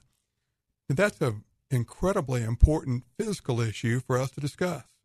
Yet we're not going to debate that. We can't get many people, you know, the governor and the speaker asked that you have 67 people sign on to that before they'll consider it. Um, that limits debate Yeah. and I'm not favorable to that. Yet apparently the legislators in Idaho aren't either. because they've instructed the insurance department, the governor and the and the uh, lieutenant governor instructed the insurance department to come up with creative solutions to bring to lower costs 50, 30 to 50 percent. Wouldn't wouldn't Alan Clark though like to be given that type of a task? From what I know of Alan in the past, you know, I, yes, I've been on some committees with Alan, uh, and you know, I think there are a lot of legislators who'd love to have that debate, but um, and you'll have to talk to each one of them as to why they don't want to have that debate because there's a whole raft of issues, whether it's from you know that that ship has sailed, mm-hmm. uh, which is uh, unbelievable, ludicrous. it's ludicrous. You know, the the ship didn't sail up in Idaho. No, the ship didn't sail in Kentucky, and you know the we are waiting on waivers to try to work around a solution to the Arkansas Works issue. Well, this is an Obamacare, and we're trying to let the ship sail on Obamacare. Why in the world would we ever let that ship sail? So when you talk about uh, this, about moving people off of basically uh, Arkansas Works and move them over basically to Obamacare uh, and Medicaid expansion, the governor's office's answer to that is it costs more if we do it that way than if we keep them on Arkansas Works. Do you buy that? I buy there are creative ways. Apparently, there are others that would disagree with that, other states that would disagree with Mm-hmm. that. I think Senator King has come up with some numbers also that would be of value to debate. So, why you know, we talk about, we only want to talk about physical issues. There's no bigger physical issue than Arkansas works. So, how much money is flowing in from hospitals and healthcare providers and, and all the rest of them uh, that, con- I guess, convinces legislators perhaps not to even want to look at things that you're talking about? Well, I don't know what the number is. I know I've got an opponent in my race up there, a primary opponent who's raised a whole bunch of money, and it's all from the medical community. Um, but you know, that's that's another issue we can talk but, about another but, day. I mean, you know, they're Yeah. out there trying to keep the status quo, and they don't even want to talk about anything. Right. You know, there were 73,000 recipients of Arkansas Works who were found to be ineligible. 73,000 times $578 a month. 40 plus million dollars for people. So even if you agreed with Arkansas Works, these were people who lived in other states. These were people who, when we went to their mailbox, they nobody lived there. These were people on Medicare who should have been on, or on Medicaid that should have been on Medicare. Mm-hmm. And we have been paying the insurance companies $570 a month to do that. You know, I would be very willing to have a debate on how we can just address that population. Maybe we can get the insurance companies to, to say, well, look, guys, we know we had of that 73,000, 50,000 never even received a service. And we pay, you paid us 578. We'll rebate to the state of Arkansas all those people that you paid us for who never received a service. That'd be a good starting point for a debate. But we can't even go into those issues because that ship has already sailed. And it's time to call that back and have the debate. I I totally agree with you. I think that drives me crazy is you, if you got forty million dollars, uh, you open the door and just shoveled it out the door, and you don't know, you know, what it was used for. If I got money from the government that I wasn't entitled to, and I didn't report it to them, they'd come back and take it from me. And if it took them from now until the day they throw dirt in my face to get it, that's exactly what they would do. Absolutely, and rightly so. I mean, if we are overpaid or or have uh, fraud been fraudulent in accessing accessing services, that's taxpayer money, and we expect our inspector general and Medicaid and others to go do that. You know, President Trump has said, and it's one of the things he, uh, the slogans that he won on is put Americans first, America first. You heard that over and over. Surprised I don't see that sign up in here. but it's, you know, it's time we put Arkansans first. Put Yeah, our ab- people first. Absolutely. And if you know, if we had our uh, the people that negotiate contracts for our state, And we've had a bunch of problems with that. But if we ever negotiated a contract with our state under the same terms that we've negotiated Arkansas Works, we'd be firing the people in that department. Uh, we would never allow that. Can you imagine? How do you get a worse deal? yeah. Can you imagine a citizen of Arkansas going to their local car dealer and saying, I'd like to buy that vehicle. I'm going to drive it off and I'll send the paperwork in later. That would never happen. Or you go to buy a home and you say, Well, I haven't qualified for the loan, but I've got my truck here and I'd like to unload my furniture in and take possession of the house. A realtor would never let that happen. Try going to your local physician and walk into that physician and say, I'll give you my insurance card on the way out. Mm-hmm. And by the way, if I can't pay the premium, I'd like for you to waive it. Those are all viable, real conditions under Arkansas Works, but they're not for the regular for the for regular Arkansan. You may have the same uh, policy with the same company, but you're treated differently as an Arkansan than you are if you're on Arkansas Works. This contract does not work for the regular Arkansan, and it's time to change that. At least have the debate, and that's essentially what the governor in Idaho has done. He said there are creative ways to lower the cost, and we're going to do everything we can to see what we can do to lower that cost and change the game for Arkansans because people in Arkansas are paying that tax. Yeah, I'm I'm excited about. It. I think Allen Kerr would love you guys to say be creative because he's been creative. He's been Yes. keeping, you know, the policies for for health insurance down, where at least lower than most other states that have just let uh, the insurance companies have their way with Sure. the people. Sure, He's done a good job. And I would Well, completely can't- agree. Well, I don't agree. Mine's up seventy four percent at my at my place, so I I can't say I agree with you. There's been a few years. There's been a few years where it's been lower, but just because it was fifteen percent this year, don't mean it wasn't forty percent three years ago. So there has been years where Well, ours remember, went three years ago, Allen Kerr was an insurance. Oh, that's exactly right. So it was pretty bad before he got Oh, you, there. You better believe it, is- was. is- is there- the dynamic was that uh, the new dynamic in there is Obamacare. And when Obamacare doubt. entered the market, uh, insurance companies were not allowed to have lower cost plans that offer, you know, Obamacare required things to be in the insurance that you may not need or didn't need, but you still had to pay for. And what the governor in Idaho said was, we're going to offer lower cost plans. And it's the same thing President Trump said. That's exactly He right. allowed HHS to come up and allow lower cost plans. Well, what happens when those lower cost plans are now part of the market? Competition starts, free markets start, prices go down. Uh, you know, the other big issue I think with if uh, if we went to a plan like this with seventy three thousand people that should never have been on Arkansas Works on those rolls, Arkansas Medicaid was responsible for vetting those people, not the insurance company. Under uh, the exchange model, the insurance company deals directly with the patient. So we're not prepaying that plan anymore. That's up to the the uh, the person, the recipient of that insurance policy. It's up to the insurance plan to vet them.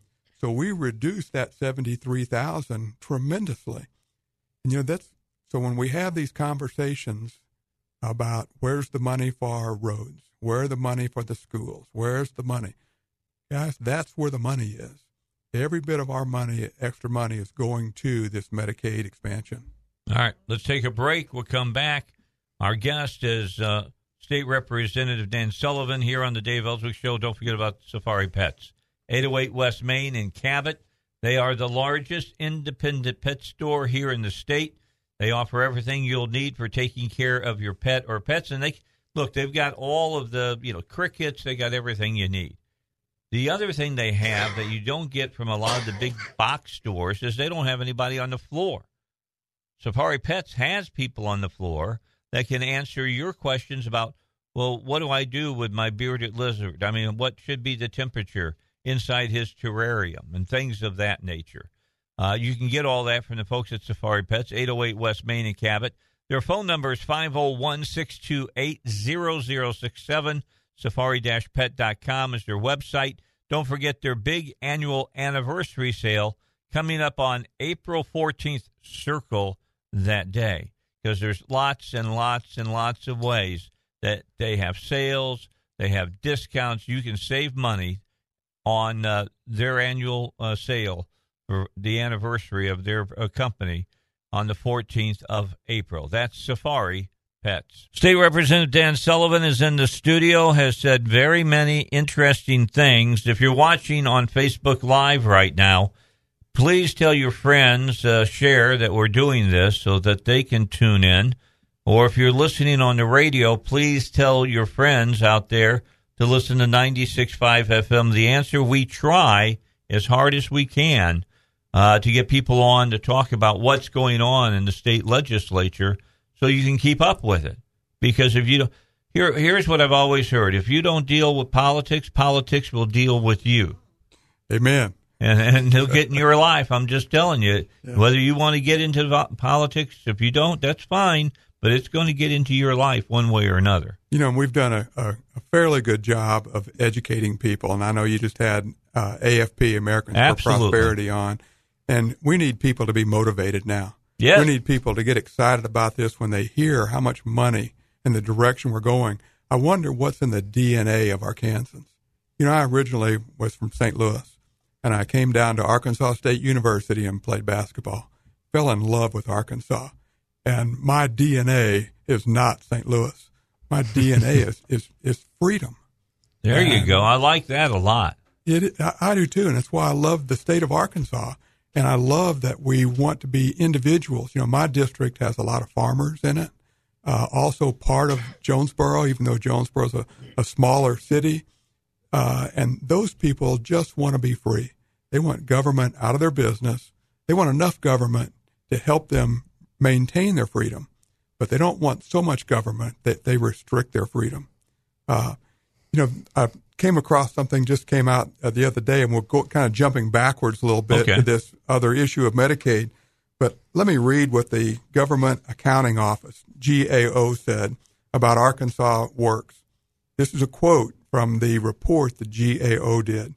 The watchdog agency looked at demonstration grants in Arizona, Arkansas, and Massachusetts and found significant limitations in each, from the lack of information on quality measures to, def- to the failure to discuss rationales and conclusion. A second finding a review of Arkansas's evaluation of demonstrations using Medicaid funds to purchase private insurance for a select group of Medicaid beneficiaries, that would be Arkansas Works or Obamacare, failed to address the hypothesis that doing so would improve continuity of coverage. The aim was to reduce coverage gaps for beneficiaries who expended or experienced frequent changes in income and Medicaid eligibility. So, to put that in uh, Arkansas language, we ain't got any data. we can't prove what we the premise that we pass this on, we cannot prove that premise. However, we have evidence when it says that we can't find uh, the coverage gaps. That's the 73,000 people in one year that kind of slipped through there. I have, and I've talked with the DH, director of DHS, and I know they've done a really good job in getting those 73,000 off. For a while in our previous administration, there was no desire to get them off. No, no. They didn't even want to make sure that the computer program that was supposed to do all of this stuff was up and running. Yeah. Yeah, there was no, and I, I'll give this to our current administration. They've been very diligent at reducing those roles, the people that are on there, and they've worked hard and they've done a great job. Okay, I got to stop you. Sure, go ahead. Got to take a break. Got to get to Fox News. Got to let everybody know what's going on in the world. Then we'll come back with State Representative Dan Sullivan. I'll tell you what, you just heard a moment ago of uh, Mike Horton talking about working with folks that need a prosthetic or an orthotic and everything that he tries to do to help that person uh, to get the mobility that uh, they want. And that's what makes Horton's really special is because of the empathy that they have for their patients. It's a family owned company. Got Gary Horton, who's the patriarch. He started it all. Then his sons joined him. That's Mike and, and Chris. And then he has his daughter as well working with him. And that's, uh, you know, Tanya. And, and they do great, great work with the people that they're helping. So whether it's an orthotic or a prosthetic, and ladies, they have a special department for you that have, uh, you know, suffered from breast cancer or you went out and you had a breast removal uh, to keep from getting breast cancer because you know you are on the high end of risk, and they can help you with uh, your self esteem uh, over at Hortons. They're at 5220 West 12th Street in Little Rock. Their phone number 501 663 2908. And that's Hortons Orthotics and Prosthetics. All right, in the studio with us uh, today for the rest of this half hour is uh, Representative Dan Sullivan. He is with us from Northeast Arkansas, and we're glad to have him here in the studio. Uh, he's saying a, a, lot of very interesting things. The best thing I've heard him say thus far is having a discussion about turning Allen Kerr loose in the insurance department and coming up with unique ideas for Arkansans to have lower priced insurance, but have the insurance that they need for them. You know, I don't need maternity care, but if I'm on Obamacare, I'm getting maternity care whether I need it or not, because the whole idea of Obamacare is that everybody pays for everything so that a few people can have something in uh, the insurance uh, that they have there's better ways of doing this. We've been talking about there's free market ways of doing all of this stuff, and I I just wish that you know the governor would lead the charge on uh, being free market. Absolutely, and you know when you talk about the best thing I've said, I was hoping you'd say that my DNA was freedom. Well, I like that really as well. I like that as well, but I I want to I want them to do something beyond the norm. Yes, they're just taking the status quo and just running with it. Yes. My favorite thing he said was our road money is being spent on Medicare. Well, that's that's true as well. Expansion. But you know, we talked. We kind of ended there talking about Medicaid. the government accounting office and their review. Yeah, the GAO. Yeah, GAO, and saying we don't have the data. We don't have the data. And you know, uh, and just to recap that, our current administration has done a really good job at trying to close those gaps and close those leaks. But Dave, what we've done is kind of like having a, a house with a leaky roof. And in the current model, we're saying we're going to change that. We're going to bring in bigger buckets and we're going to hire more people to empty those buckets. But we're not going to close the door. we're not going to essentially build the wall. And really, what we have going on, uh, we have people who are essentially illegal immigrants into our Arkansas Works program. And we have our insurance companies who are sanctuary cities. we're bringing those people in they're being protected, and we're paying for them, and it's costing the Arkansan money while they hold up in those sanctuary insurance places. And that we have very little recourse. We kick them out, but they flow back in because we haven't built the wall. And we need to build a wall to prevent that. One of the ways to build a wall is to end the program, go to the exchange, and allow our insurance commissioner to find creative ways to lower that which puts the insurance company the one responsible for vetting people before they get in there.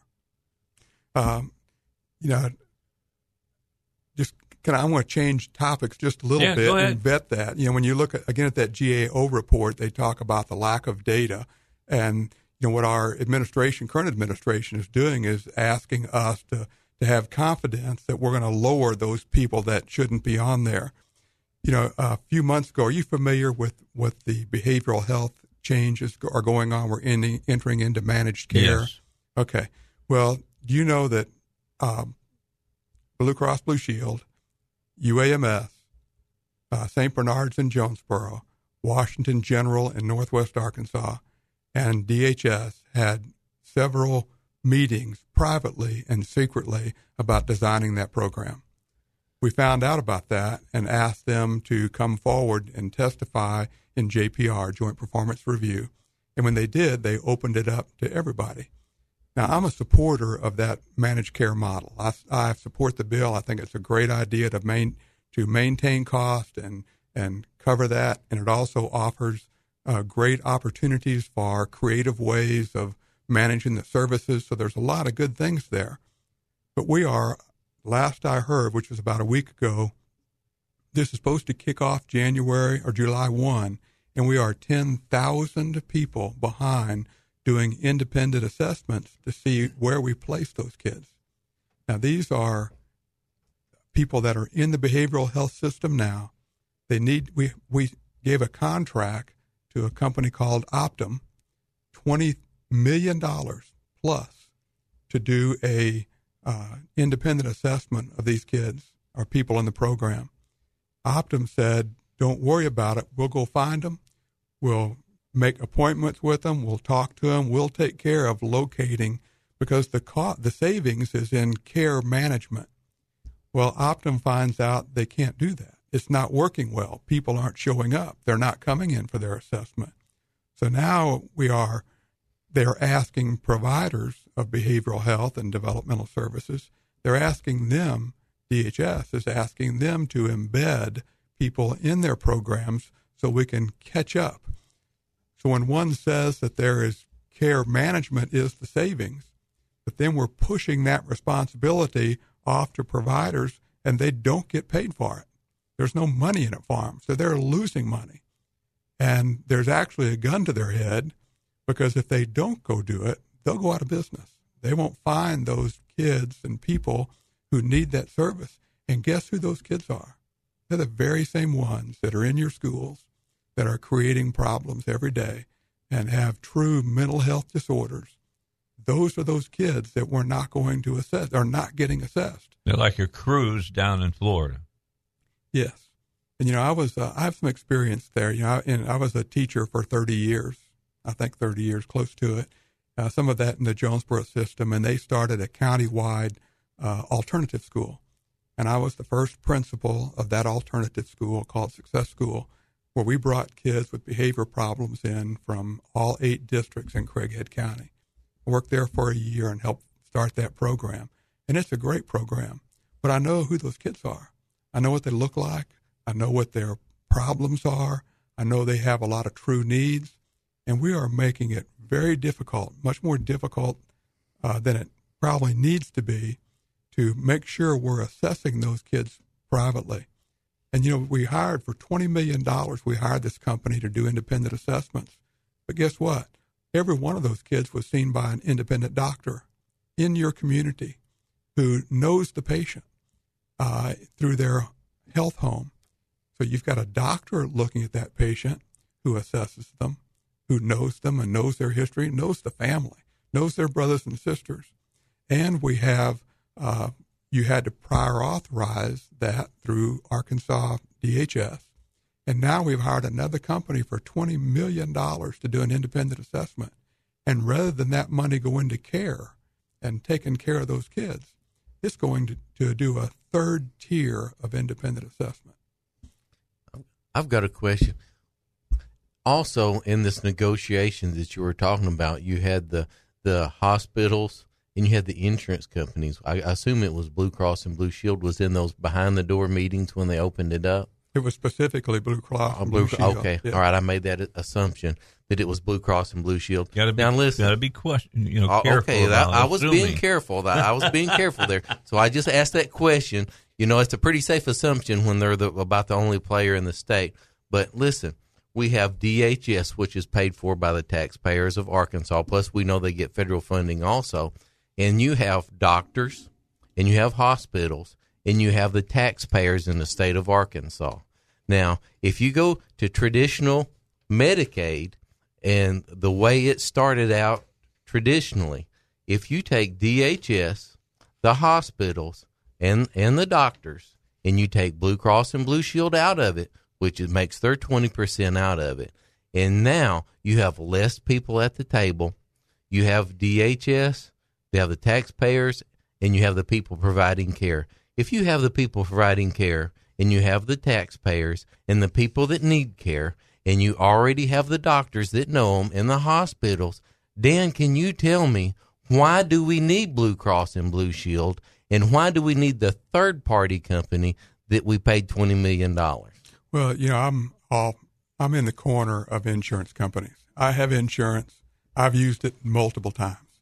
Uh, and they've been good for me and I think good for our state. So I'm not here to argue against the value of our insurance companies. What I'm arguing for is the the credibility that we have in using the taxpayer money well. I was in the small town of uh, Lake City, Arkansas last night for a city council meeting. Can I stop you? Sure. Where, where's Lake City at?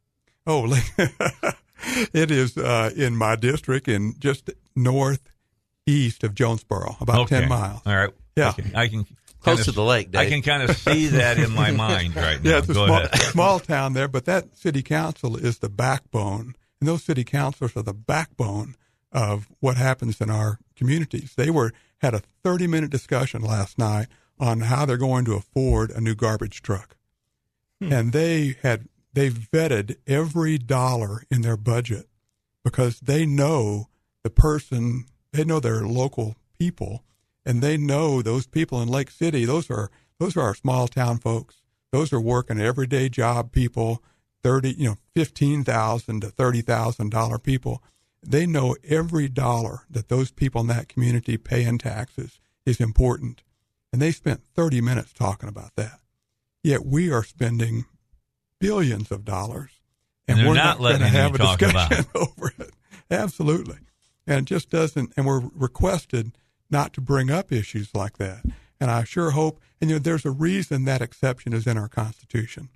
An exception that is never used is not an exception.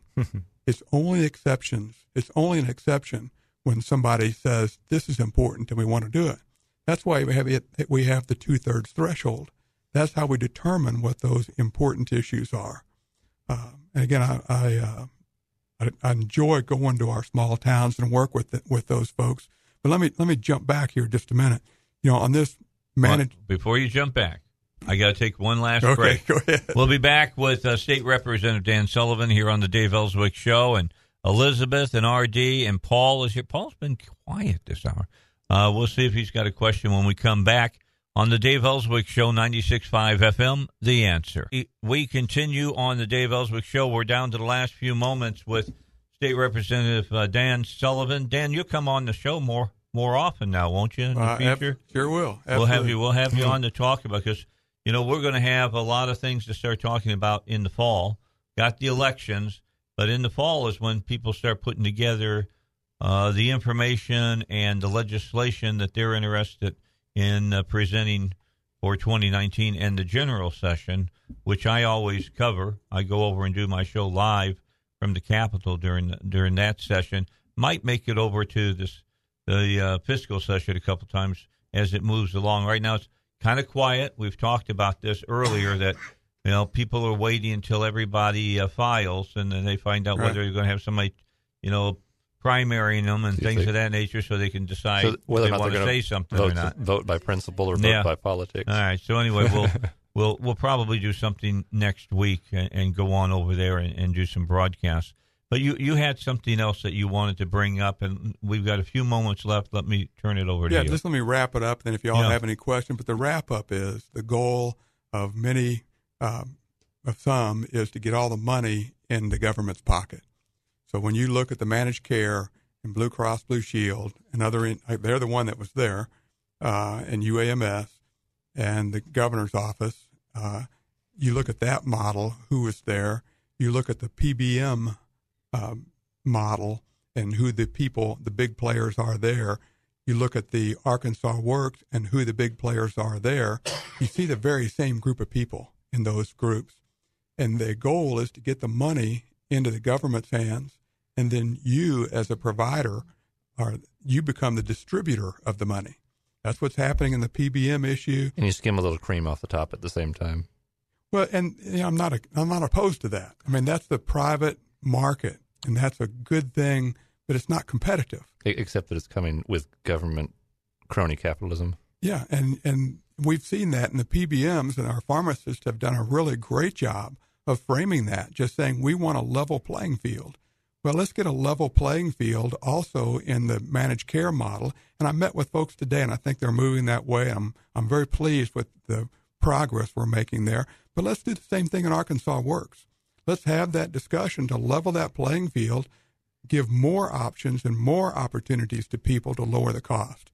So, Dave, y'all or any of the folks ha- here have any questions, I'll be glad to uh, respond to anything or answer any. But really been a pleasure to be on the show today, and I look forward to coming again sometime. Oh, we Don't, not want trying to on. wrap it up, but No, no, no. Yeah. As, as much, as often as you can, if you think there's information that my audience can uh, gain insight from, you make yourself available. We'll put you on the air. Great, I appreciate that. And again, I think we've done a good job of in informing our audiences, and our people need to one go out and vote in these primaries. Oh, This- yeah. This is going to be a primary that determines the future of the Republican Party, because we have people who have changed parties, gone from Democrats to Republicans.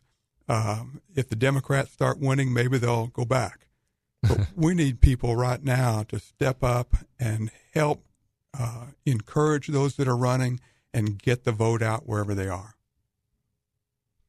That's exactly right. We need to promote to debate and ideas instead of it seems like the atmosphere at the Capitol and different places, as we've talked about on the show today, is hey, we need creative ideas, as you said, and I appreciate you saying that, and we need uh, to create an atmosphere. Earlier, the the gentleman from uh, AFP said we need to uh, create an atmosphere in Arkansas to promote business. We need to create an atmosphere in Arkansas to promote ideas of savings and and making things more efficient. Yeah. But uh, we can't do that unless everybody in the community gets involved and say we want to have a voice. Because if you don't, your voice is going to be squashed out. And I think the, the governor of Idaho said it, and I'll try to credit him or give him the asterisk. It's got to be in your DNA.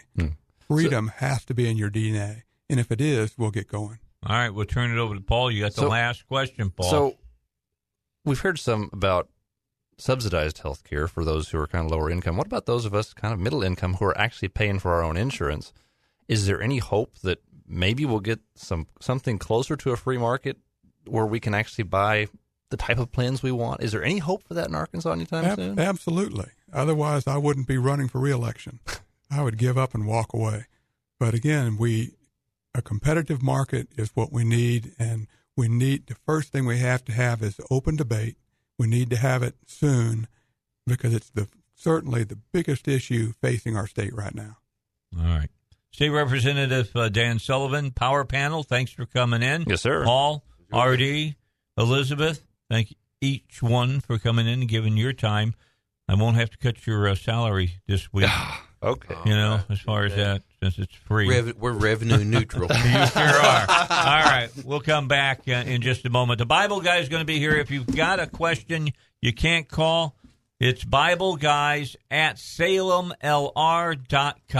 Listen up, veterans. If you're a senior wartime veteran or a surviving spouse of a wartime veteran, you may be entitled to an improved pension benefit from the VA. This benefit is designed to help pay for the cost of assisted living and in home care. As we get older, we may need the assistance of others, and this VA benefit is designed to help pay for that. Call me. I'm Kimbrough Stevens. In my law firm, the Jurist Law Group specializes in helping folks get this much needed benefit, commonly referred to as aid and attendance. If you are a married veteran, you can receive as much as $25,000 per year, and we offer a no risk consultation. So call us today and get the benefits you've earned. We have a proven track record and we know how to qualify veterans for this benefit. Call us at 501 400 8250 or look us up online at Jurist Law Group, J U R I S T lawgroup.com. Call us at 501 400 8250 or Google me, Kimbrough Stevens, and we look forward to hearing from you. All right, the Bible guys are here.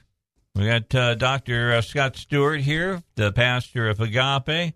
He is here in the studio, as is Steve Hess, and they're ready to take on any question that you might have for them today, uh, whether you're a believer, uh, you're a humanist, whatever. Because, see, if you're not a believer, you're a humanist. All right, everything belie- will begin and end with man.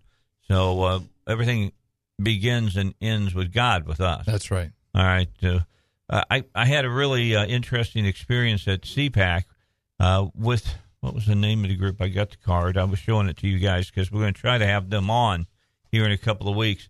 The Coalition for Jewish Values, Rabbi, uh, I think it's uh, Yakov Menken, uh, is the man, the managing director. We're going to try to have him on in a couple of weeks.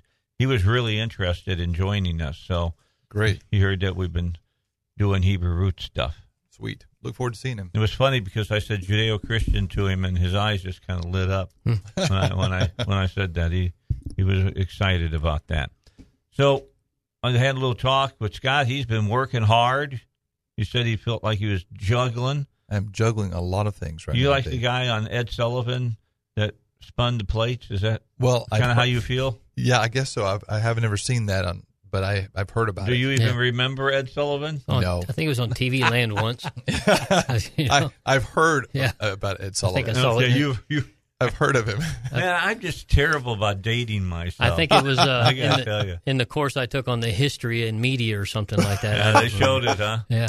All right. So anyway, One with a picture of Dave. yeah, yeah, the one with you said Ed Sullivan show in the dictionary. It's got my picture next to it. so anyway, the guy with had six sticks, All right. Yeah. and they put plates on top and started oh, she has like a spinning 'em. circus act. Yeah, yeah, yeah, right. yeah, yeah, for sure. And and he'd keep them all spinning at the same time. That's of tough. course, yeah. And then he had all the the gags in it and all of that fall down as he's trying to get to the last one. And I'm just working on nature. spinning the plays. I'm not uh, doing any of the gags. What have you been up to, Steve? Nothing. Nothing. That's I don't believe What? that for a, for an Yeah. instant. that's uh yeah. I'm very similar. Always um, burning the candles at both ends, running ragged always. Well, I know that both of you are working so hard on the school. we are. Yeah. How how are things going as far as that's concerned? When can people get ready to to tear loose on the internet? Well, we, What a we- great time to yeah, ask. Uh, uh, we were just having a little meeting. Uh, we're planning on um, starting a registration on um, the first week of um, uh, April. Wow. Yeah, so they can start registering then, and then uh, we'll have about a, a month's registration, and the school will start in May. Very cool. Yeah, so we're we're we're working quite um, quite diligently to get all this uh, set and ready to go. So it's I tell you what, aesthetically, graphically, uh, I tell you what, our the school stands up to just about anybody. We've we have uh, we've been online with most of the um, Ivy League schools, every place from uh, Oxford to uh, Yale to uh, uh, Harvard um, and other universities, and what what what praise God we're been able to do with the IT people that we have. It is it not only is on par, but it's actually superior to what they're producing. It's, it's it should be very good. Well, you're if you're doing it uh, in the way Harvard would do it, it's going to look great, but it'd be true. Actually, you'd be surprised. yeah, that's funny. but you would be surprised. I mean, honestly, like Yale, it, we were looking at this one Yale, this one uh, uh, online class from Yale, and it's basically it's a professor uh, sitting on his desk, uh, in Indian style, cross-legged, uh, with his black and white Converse, uh, blue jeans on, talking about the philosophy of um, of death or life Yeah. or something, and and uh, Oxford has a, a lady with a, a a board that has paper on it, a massive, and it's one of the old um um The overhead projector kind of overhead thing. projectors. She'll walk in front of it and cast a big shadow on oh it. Oh my god! I, I mean, it's it's like it's basically a camera in the back of their classroom that they turn on, and and, that's it. and people watch it. And so that was part of the reason that we've been, you know, seems like it's taken a little bit to get it going because we really wanted to to be a, a great presentation. We know the information is, is golden, and and we were just really kind of wanting to make sure. And then Scott starts showing me all this other stuff that he's researched. I was like, oh wow, yeah, this is Now it can be really cool. yeah. yeah.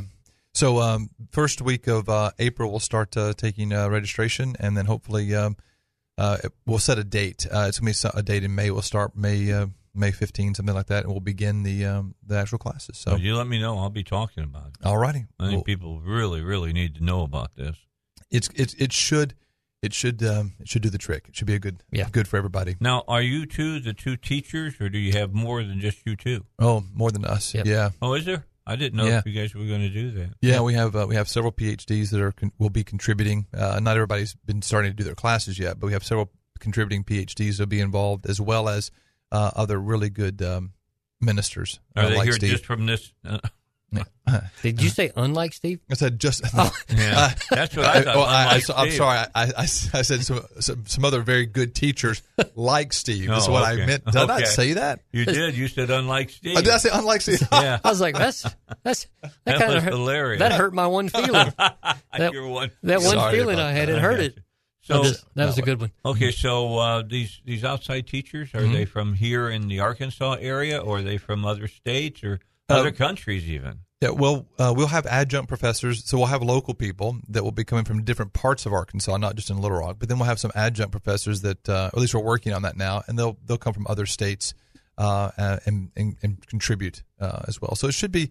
Wow. We're we're we're searching out the, the the best quality people that we can get, not just people who have understanding of the the Hebraic nature of the text and the Judeo side of the Judeo Christian faith, but people who are also just holy people, who people Yeah. who love God and people who are filled with the Spirit. And so it's not just information, but it's impartation. We want people to also get.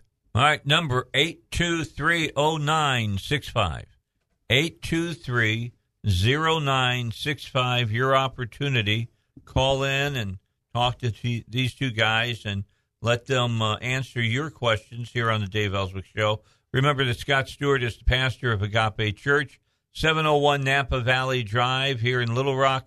The Sunday service time is at 10 a.m. Their website is aclr.org.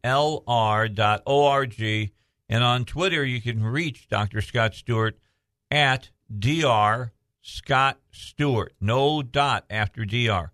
At Dr. Scott Stewart. And uh, you can fire off a question you might have for him. All right, to do that. All right, so uh, JC from Saline County is going to be our first caller today. Let's bring them up. And JC, how are you? Welcome to the Bible Guy segment of the Dave Elswick Show. Good, thank you. I'm wondering um, when it comes to healing or the supernatural, where does the sovereignty of God come into play versus you know our own actions of faith? Okay, I'm going to let you listen in to their answer. And gentlemen, that's a great question. It really is. Thank you very much, JC. Um, right, the sovereignty of God is a is a uh, is a great question, and it's been asked for, you know, probably over a thousand years. Where does the sovereignty of God come into play? And if we define the sovereignty of God as, I guess it would depend on what someone's definition of the sovereignty of God is. If someone believes the sovereignty of God basically means God can do whatever He wants to do whenever He wants to do it, um, then that's one thing. Um, if someone believes the sovereignty of God is a limited sovereignty, um, then that obviously becomes a different issue. From my take, um, this is the way I see the sovereignty of God. And when it, when it relates to healing and miracles, like you were discussing there, um, someone might say, I prayed for that person, and uh, whether they get healed or not is just up to the sovereignty of God, whatever God is going to do. However, from my standpoint, what I see the scripture telling us is this is that God is truly sovereign, but in his sovereignty, he has placed limits on himself. Because sometimes sovereignty to people means, you know, I have no idea what God is going to do. He's just going to do it and it's going to surprise all of us. But in God's sovereignty, what he did was he limited himself. For example, if I was to ask the question, could God, if he wanted to, could he flood the whole earth again? Well, we know he has the ability to do it. But he made a promise. There you go. So in his own sovereignty, he made a promise which also limited his own action to the promise he made. So could God sovereignly, as far as his ability, flood the whole, earth? Sure. That really isn't the question. The question is, will he do it? No, because he made a promise. So when it comes to things like healing, for example, if he said, You lay hands upon the sick, the sick will recover, call forth the elders of the church, let them pray and anoint the person for healing. As he said in the book of Psalms, it says, He says, Lord, He said, um, I will not forget. Um, the Bible says, Forget not all of your benefit, who heals all of our diseases, who forgives all of our iniquities. Uh, God establishes His will and He works within the parameters of His will. So, in the parameters of His will, yes, He is sovereign but he has limited his sovereignty to promises and things he told us in his word that he would and would not do. That I think, I think I'm kind of making a long answer out of this. What, what would you say, Steve? Um, I mean, it's, it's a very difficult question because we are people who are word of faith people. We believe in the promises of God. We believe that if Jesus healed uh, in the first century, then he still heals today.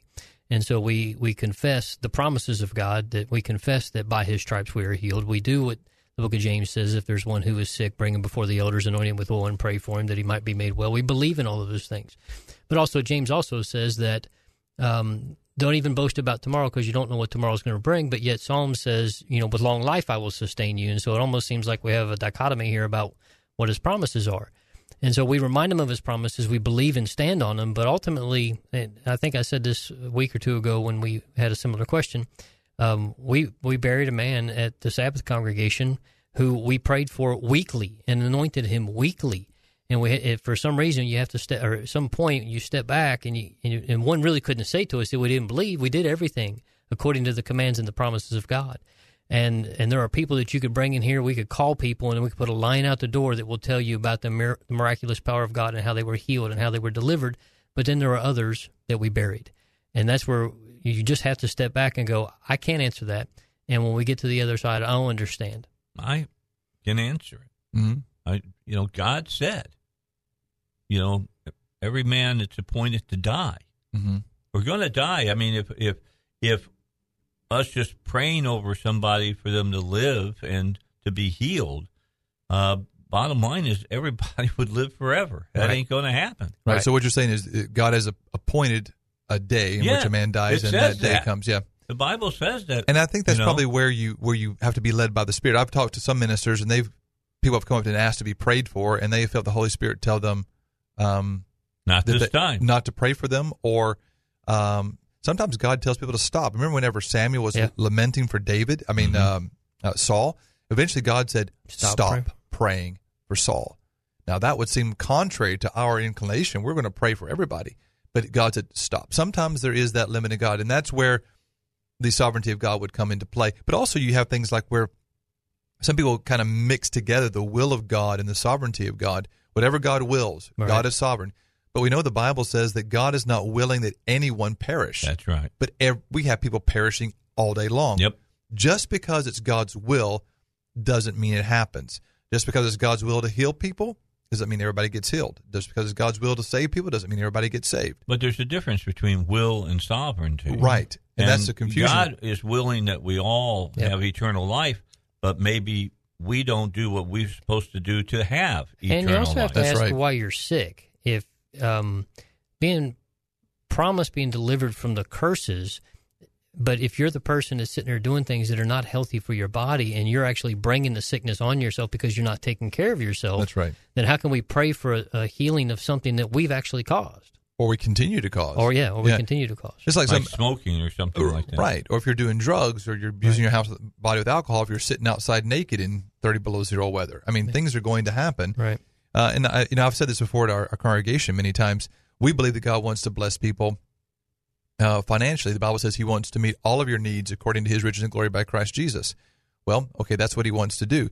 However, uh, we have seemingly taught people how to believe God uh, to have their needs met, but we haven't taught people how to manage money.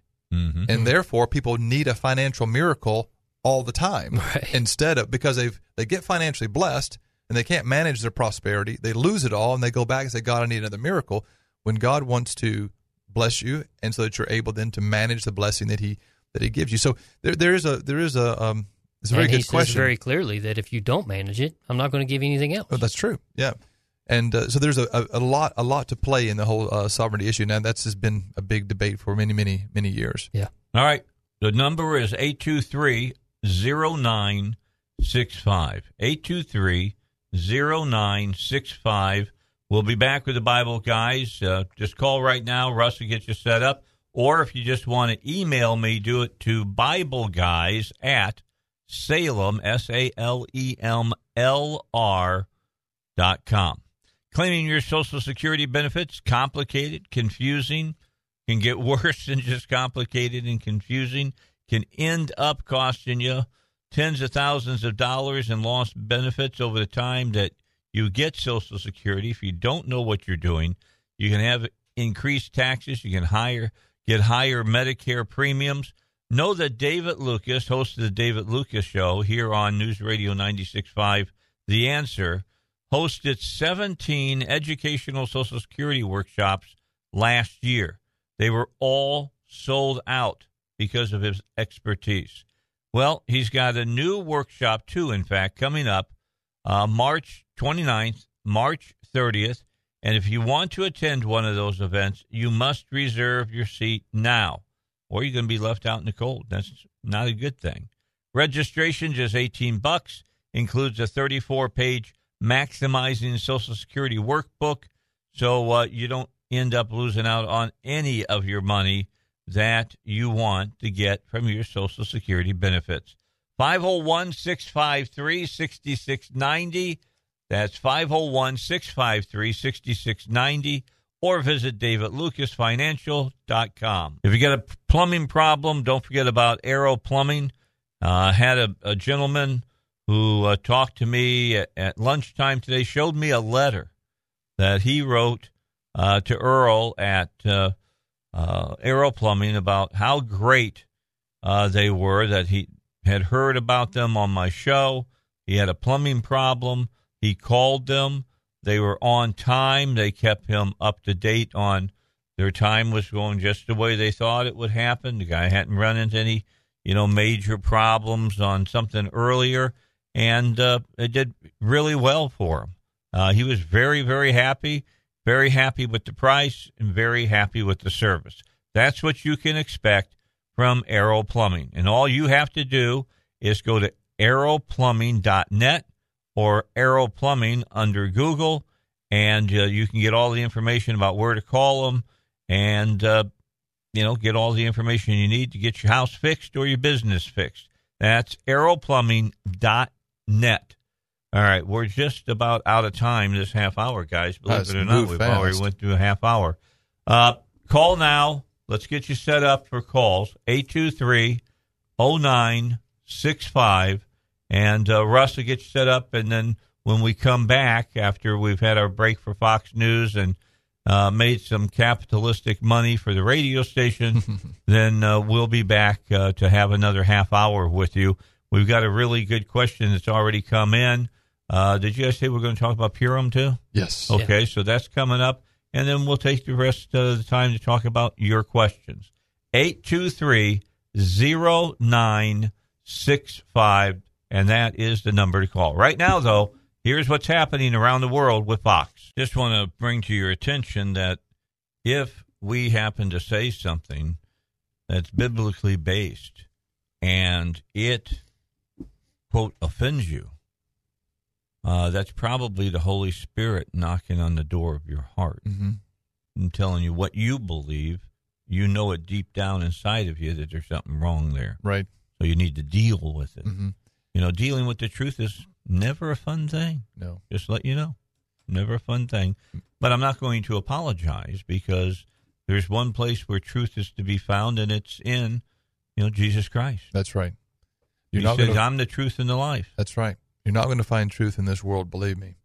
I saw something, uh, this is a little off topic, but I saw something uh, yesterday, or was it today, that uh, Purdue University has decided to ban the word man. Yeah, well, yeah. We It- talked about Oh, that did you really? on my show, yeah. I mean, come on. Yeah, it's got Wow. to be, you got to be a male carrier now. Yes, and uh, if you, if they said that they they possibly need to change the name of Manchester, get rid of that. Woman needs to be called person.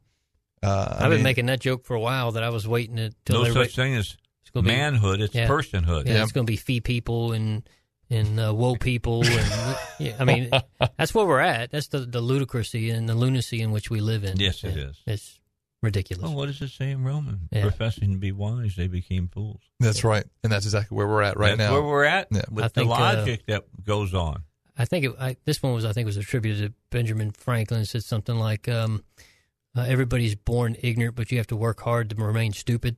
Yeah. there's just a an effort of that that's going on in a pretty large order right now. Or as John Wayne said, and he's in my studio right now. Yeah, there he is. Is that life is hard, but when you're stupid, it's, It's really hard. hard. But when you're but when you're dumb on purpose, that's your fault. All right. We'll take a break uh, and move with the guys now. I'll get away from what we were just talking about. Right. But uh, you all wanted to talk about Purim. Yeah. Go Steve. ahead. Yeah, Purim uh, is tomorrow evening, I believe, is the start. That's when we're having the celebration over at the Kehilliot Congr- congregation. uh, celebrating a deliverance of God's people from um, the hand of Haman. Boo. Boo. Um, and uh, we're going to celebrate. wh- why do we do that, Steve? Yeah, why do we do that? Because they they read the story of Esther during the celebration, and every time they say Haman's name, everybody in the crowd is to say boo. And, if you- and there's usually there's there's noisemakers Right. and uh, it's a just to celebration of God's deliverance of His people. Um, Well, he got his neck stretched. yeah, yeah, he did. Yeah, he did. He did. Yeah. The On gal- the gallows he built. Yes, for Mordecai. For, Es- for Esther's, was it her Mordecai, yeah. cousin? Their uncle. Uncle. Yeah. There we go. Yeah. Yep. And so that that is tomorrow night, and it's just a it's a great story. It's not one of those that's um you know where God said you must do it, but the Jews remember it because and why should we remember it?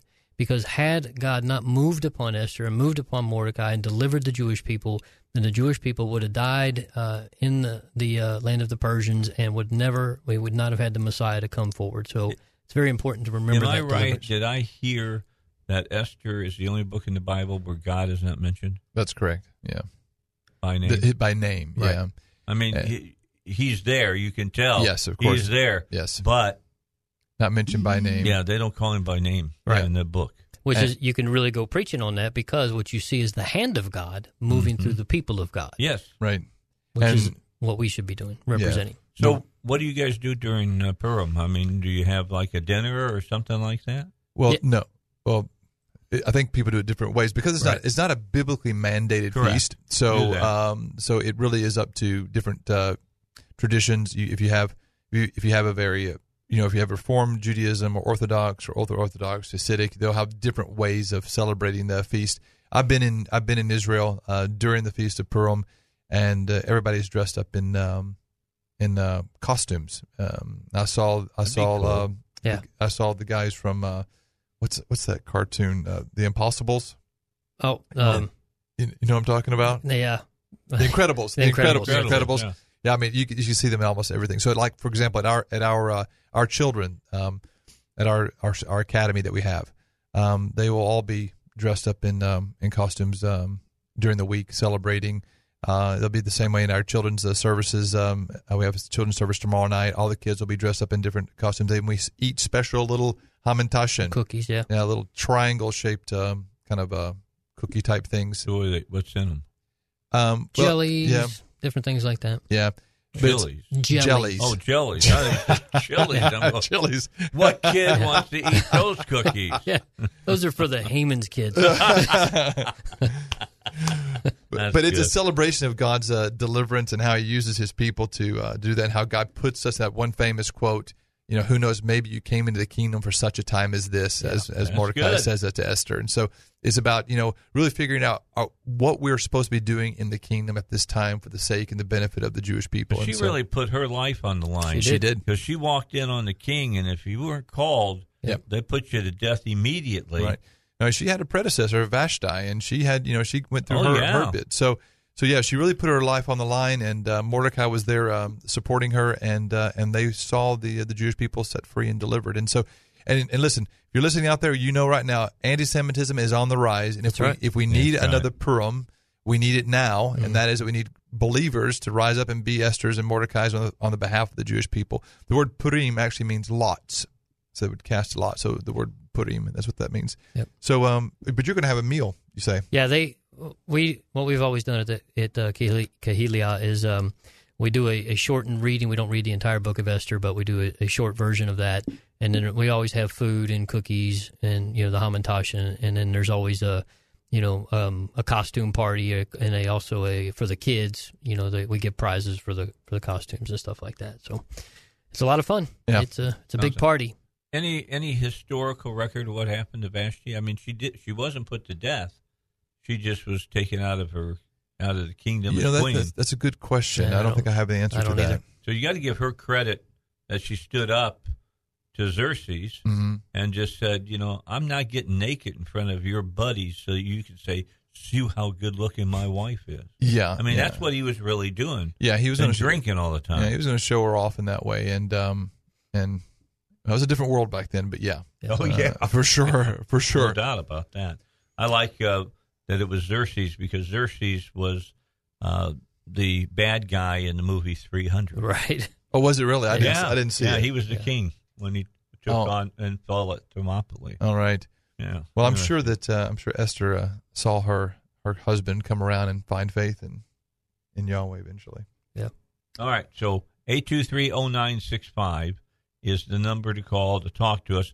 Uh, let's go back and we've got a question, and evidently it's a really good one. Yeah, It is. This is from uh, Angel uh, uh, Pixie's husband. And so he says, I know Jesus was citing a Psalms when he said, Why have you forsaken me? He goes, But what does that mean? For for him to be saying it, um, I mean, what's the meaning and the significance of that psalm being said in that moment? Because some people look at that and have trouble believing he is the Messiah because they say he's crying out, surprised that he's not being rescued, uh, which I know um, the the plan was for him to be crucified, but his prayer in the garden said so. So what does it mean, uh, and what was it said for at that moment? Um, the reason this is a great question is I think we talked a few weeks ago about how the plan of salvation was not openly laid out; it was hidden and woven throughout the stories Of the um, Old Testament. Of the Old Testament, Yes, it was. and if you remember, Jesus only declared really openly to the to the Samaritan woman when he said, you know, when she said, "I hear that the Messiah is going to be coming," he says, "The one who is sitting here is he." And if you remember the rest of the times, he didn't openly declare No. that he was the Messiah until it came to the point where everything had been laid in motion and it wasn't going to be changed. And at that point, he began to say to his disciples, "Look, I'm about to be handed over to the Gentiles, and they are going to crucify me." but in three days I'm going to rise. And he so he tells the plan. And at that moment when he begin when he's there, uh, he's crying out and quoting Psalms 22, the messianic psalm, the psalm that describes everything that was going to happen to the Messiah. Goes in. Well, we read about how they cast lots for Jesus' closing. That happened. That's recorded in Psalms 22 Did for us. did uh, did you actually read the the quote that um, Angel was referring to? Which quote? Wait, When oh, when he said yeah, he, he says, "My God, my, My God, God, why have you forsaken me?" Right. right. Okay, And and so that's actually verse one of Psalm twenty-two. Correct. This is this is called the, the uh, a messianic psalm. Correct. And so there was a. I'll, I'll interject this really quick. There was a form of teaching uh, called remez uh, in Hebrew, and the word remez it mean the word remez actually means hinting. And so a lot of times, what rabbis would do is they would start off a verse or a chapter knowing the people who heard them would know the rest of the story. Psalm 22 was a very, very well known, very understood messianic psalm. And when he started this off, my God, my God, why have thou forsaken me? They all automatically knew he's referring to this psalm. And they're, in their mind, they know the verses and they're looking at the cross and seeing those verses actually coming to pass. Yep. And what did they see? They Yeah. saw the. They saw him casting lots for his clothes. They saw him with his hands pierced. He's being surrounded by dogs, which is a it, it says dogs in Psalms written 500 years before this event, or even 800 years, but yet it's an idiom to describe the Gentiles and the Romans that are surrounded by him. So he's declaring to all of those who are around, "I am the Mashiach." Now, You know, now you know who I am. he is, but he's also having a moment that all of us would fear. Even David said, Please don't take your Holy Spirit from me. So, yes, he knew it was confirmed in the garden that he was going to have to go through with this. But even in all of that, in all in the human side of him, in which all of a sudden the Spirit of God is not there, it's not that he's saying you should have delivered me from this. He is, in a sense, he could feel that God's presence isn't there any longer. Uh, and some say it this way, and that is that God turned and could no longer look because at that moment he bore all of the sin of mankind. And that's why he felt. Because you can go through anything if you can feel like God's with you. But if you have that moment where you were left in the wilderness or you feel like you're No in hope. despair, then then you, most people can endure anything if they know that the spirit and the presence of God. But that for that moment, he lost that relationship, or one way that we study and have heard this taught to us, that face to face relationship. For a Mm-hmm. moment, it was broken with God, and he felt forsaken.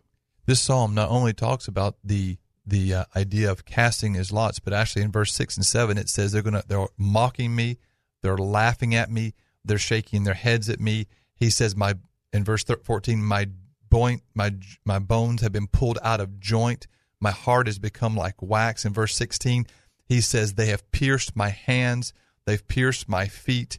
Uh, they're staring at me. Then in verse 18 it says, They parted my garments among them and they cast lots for my clothing. I mean, they're watching this happen, knowing this psalm seeing it unfold in front of their very eyes. He is truly suffering and in a massive way. And within the idea, if there's any Jews listening out there, you'll know this to be true.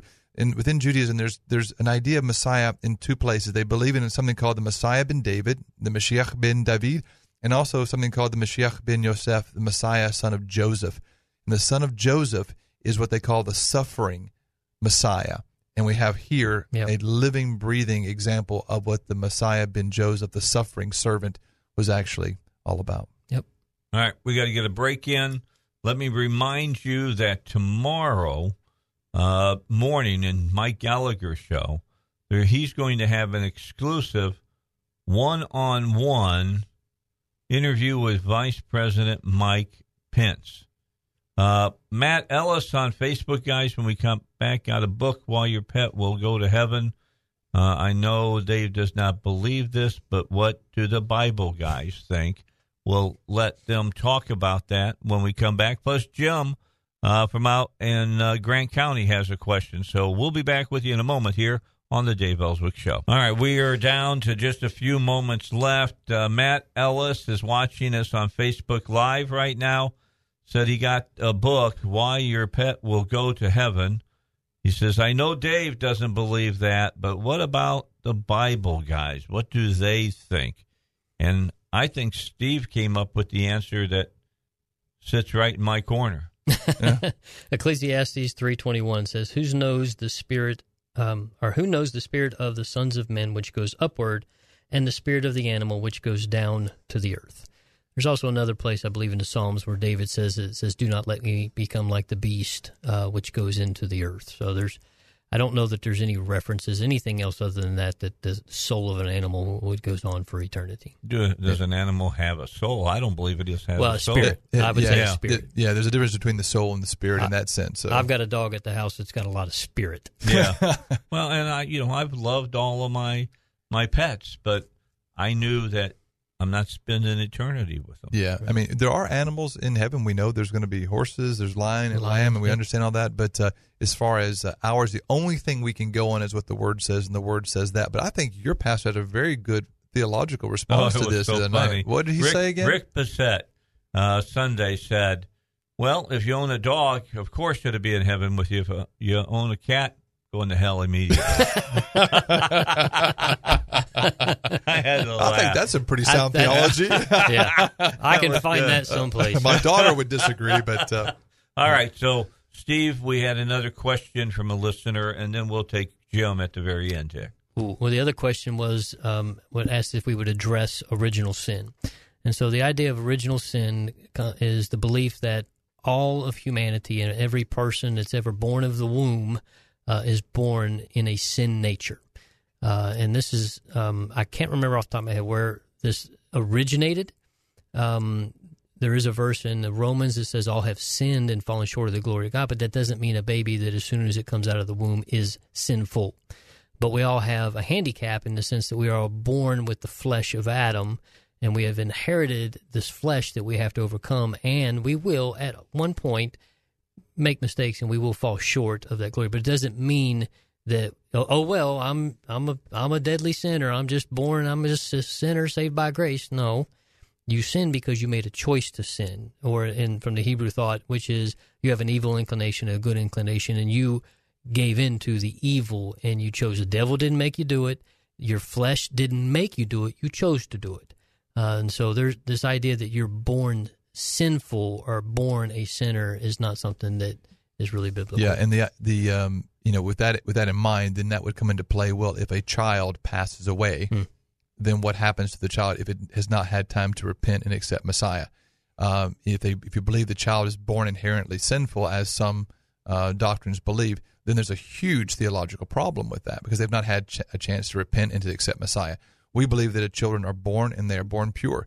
If we believe the word to be true, in First John it says, it says, "For sin is the transgression of the law."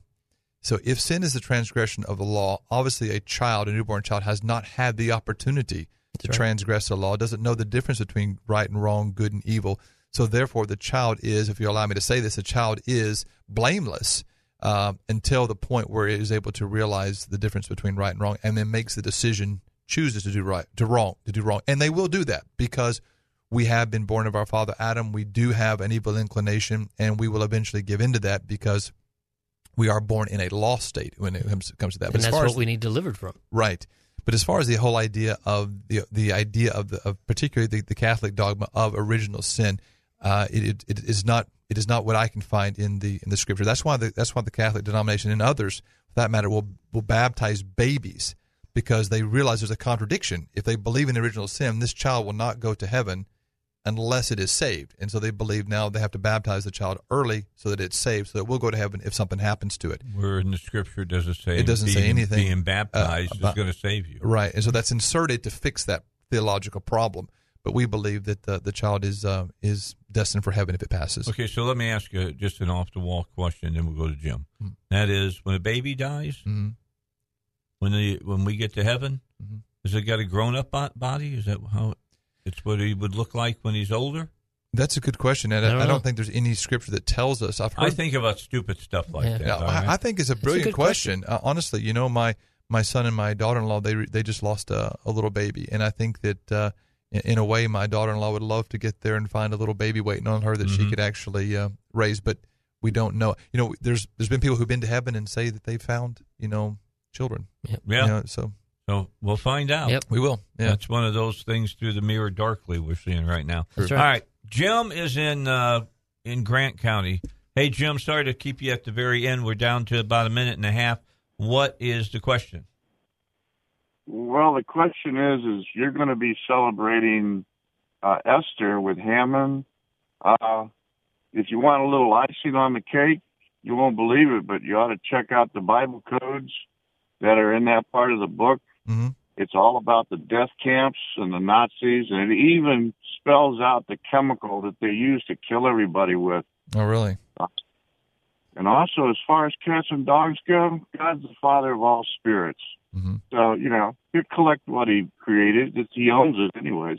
All right. Jim, thanks, Thanks, a Jim. lot. Except cats. All right. Anyway. I I listened to a teaching um, by uh, Rabbi Cahn about seven eight years ago um, called the um, uh, Hand of God, in which he pointed out how even during the Nuremberg trials and a lot of those things that were when the when the Nazis were being put on trial, they were found guilty and and their sentences carried out on Purim and some of the other feast days to show the connection. Yeah. And so Wow. he, It's pretty cool. I had not heard the Bible code side of that, but I had seen that teaching by Rabbi Cahn. It's already done today. That's Bible Guys hour is finished. Guys, we'll see you next Tuesday. Yes, sir. Thanks for being with us.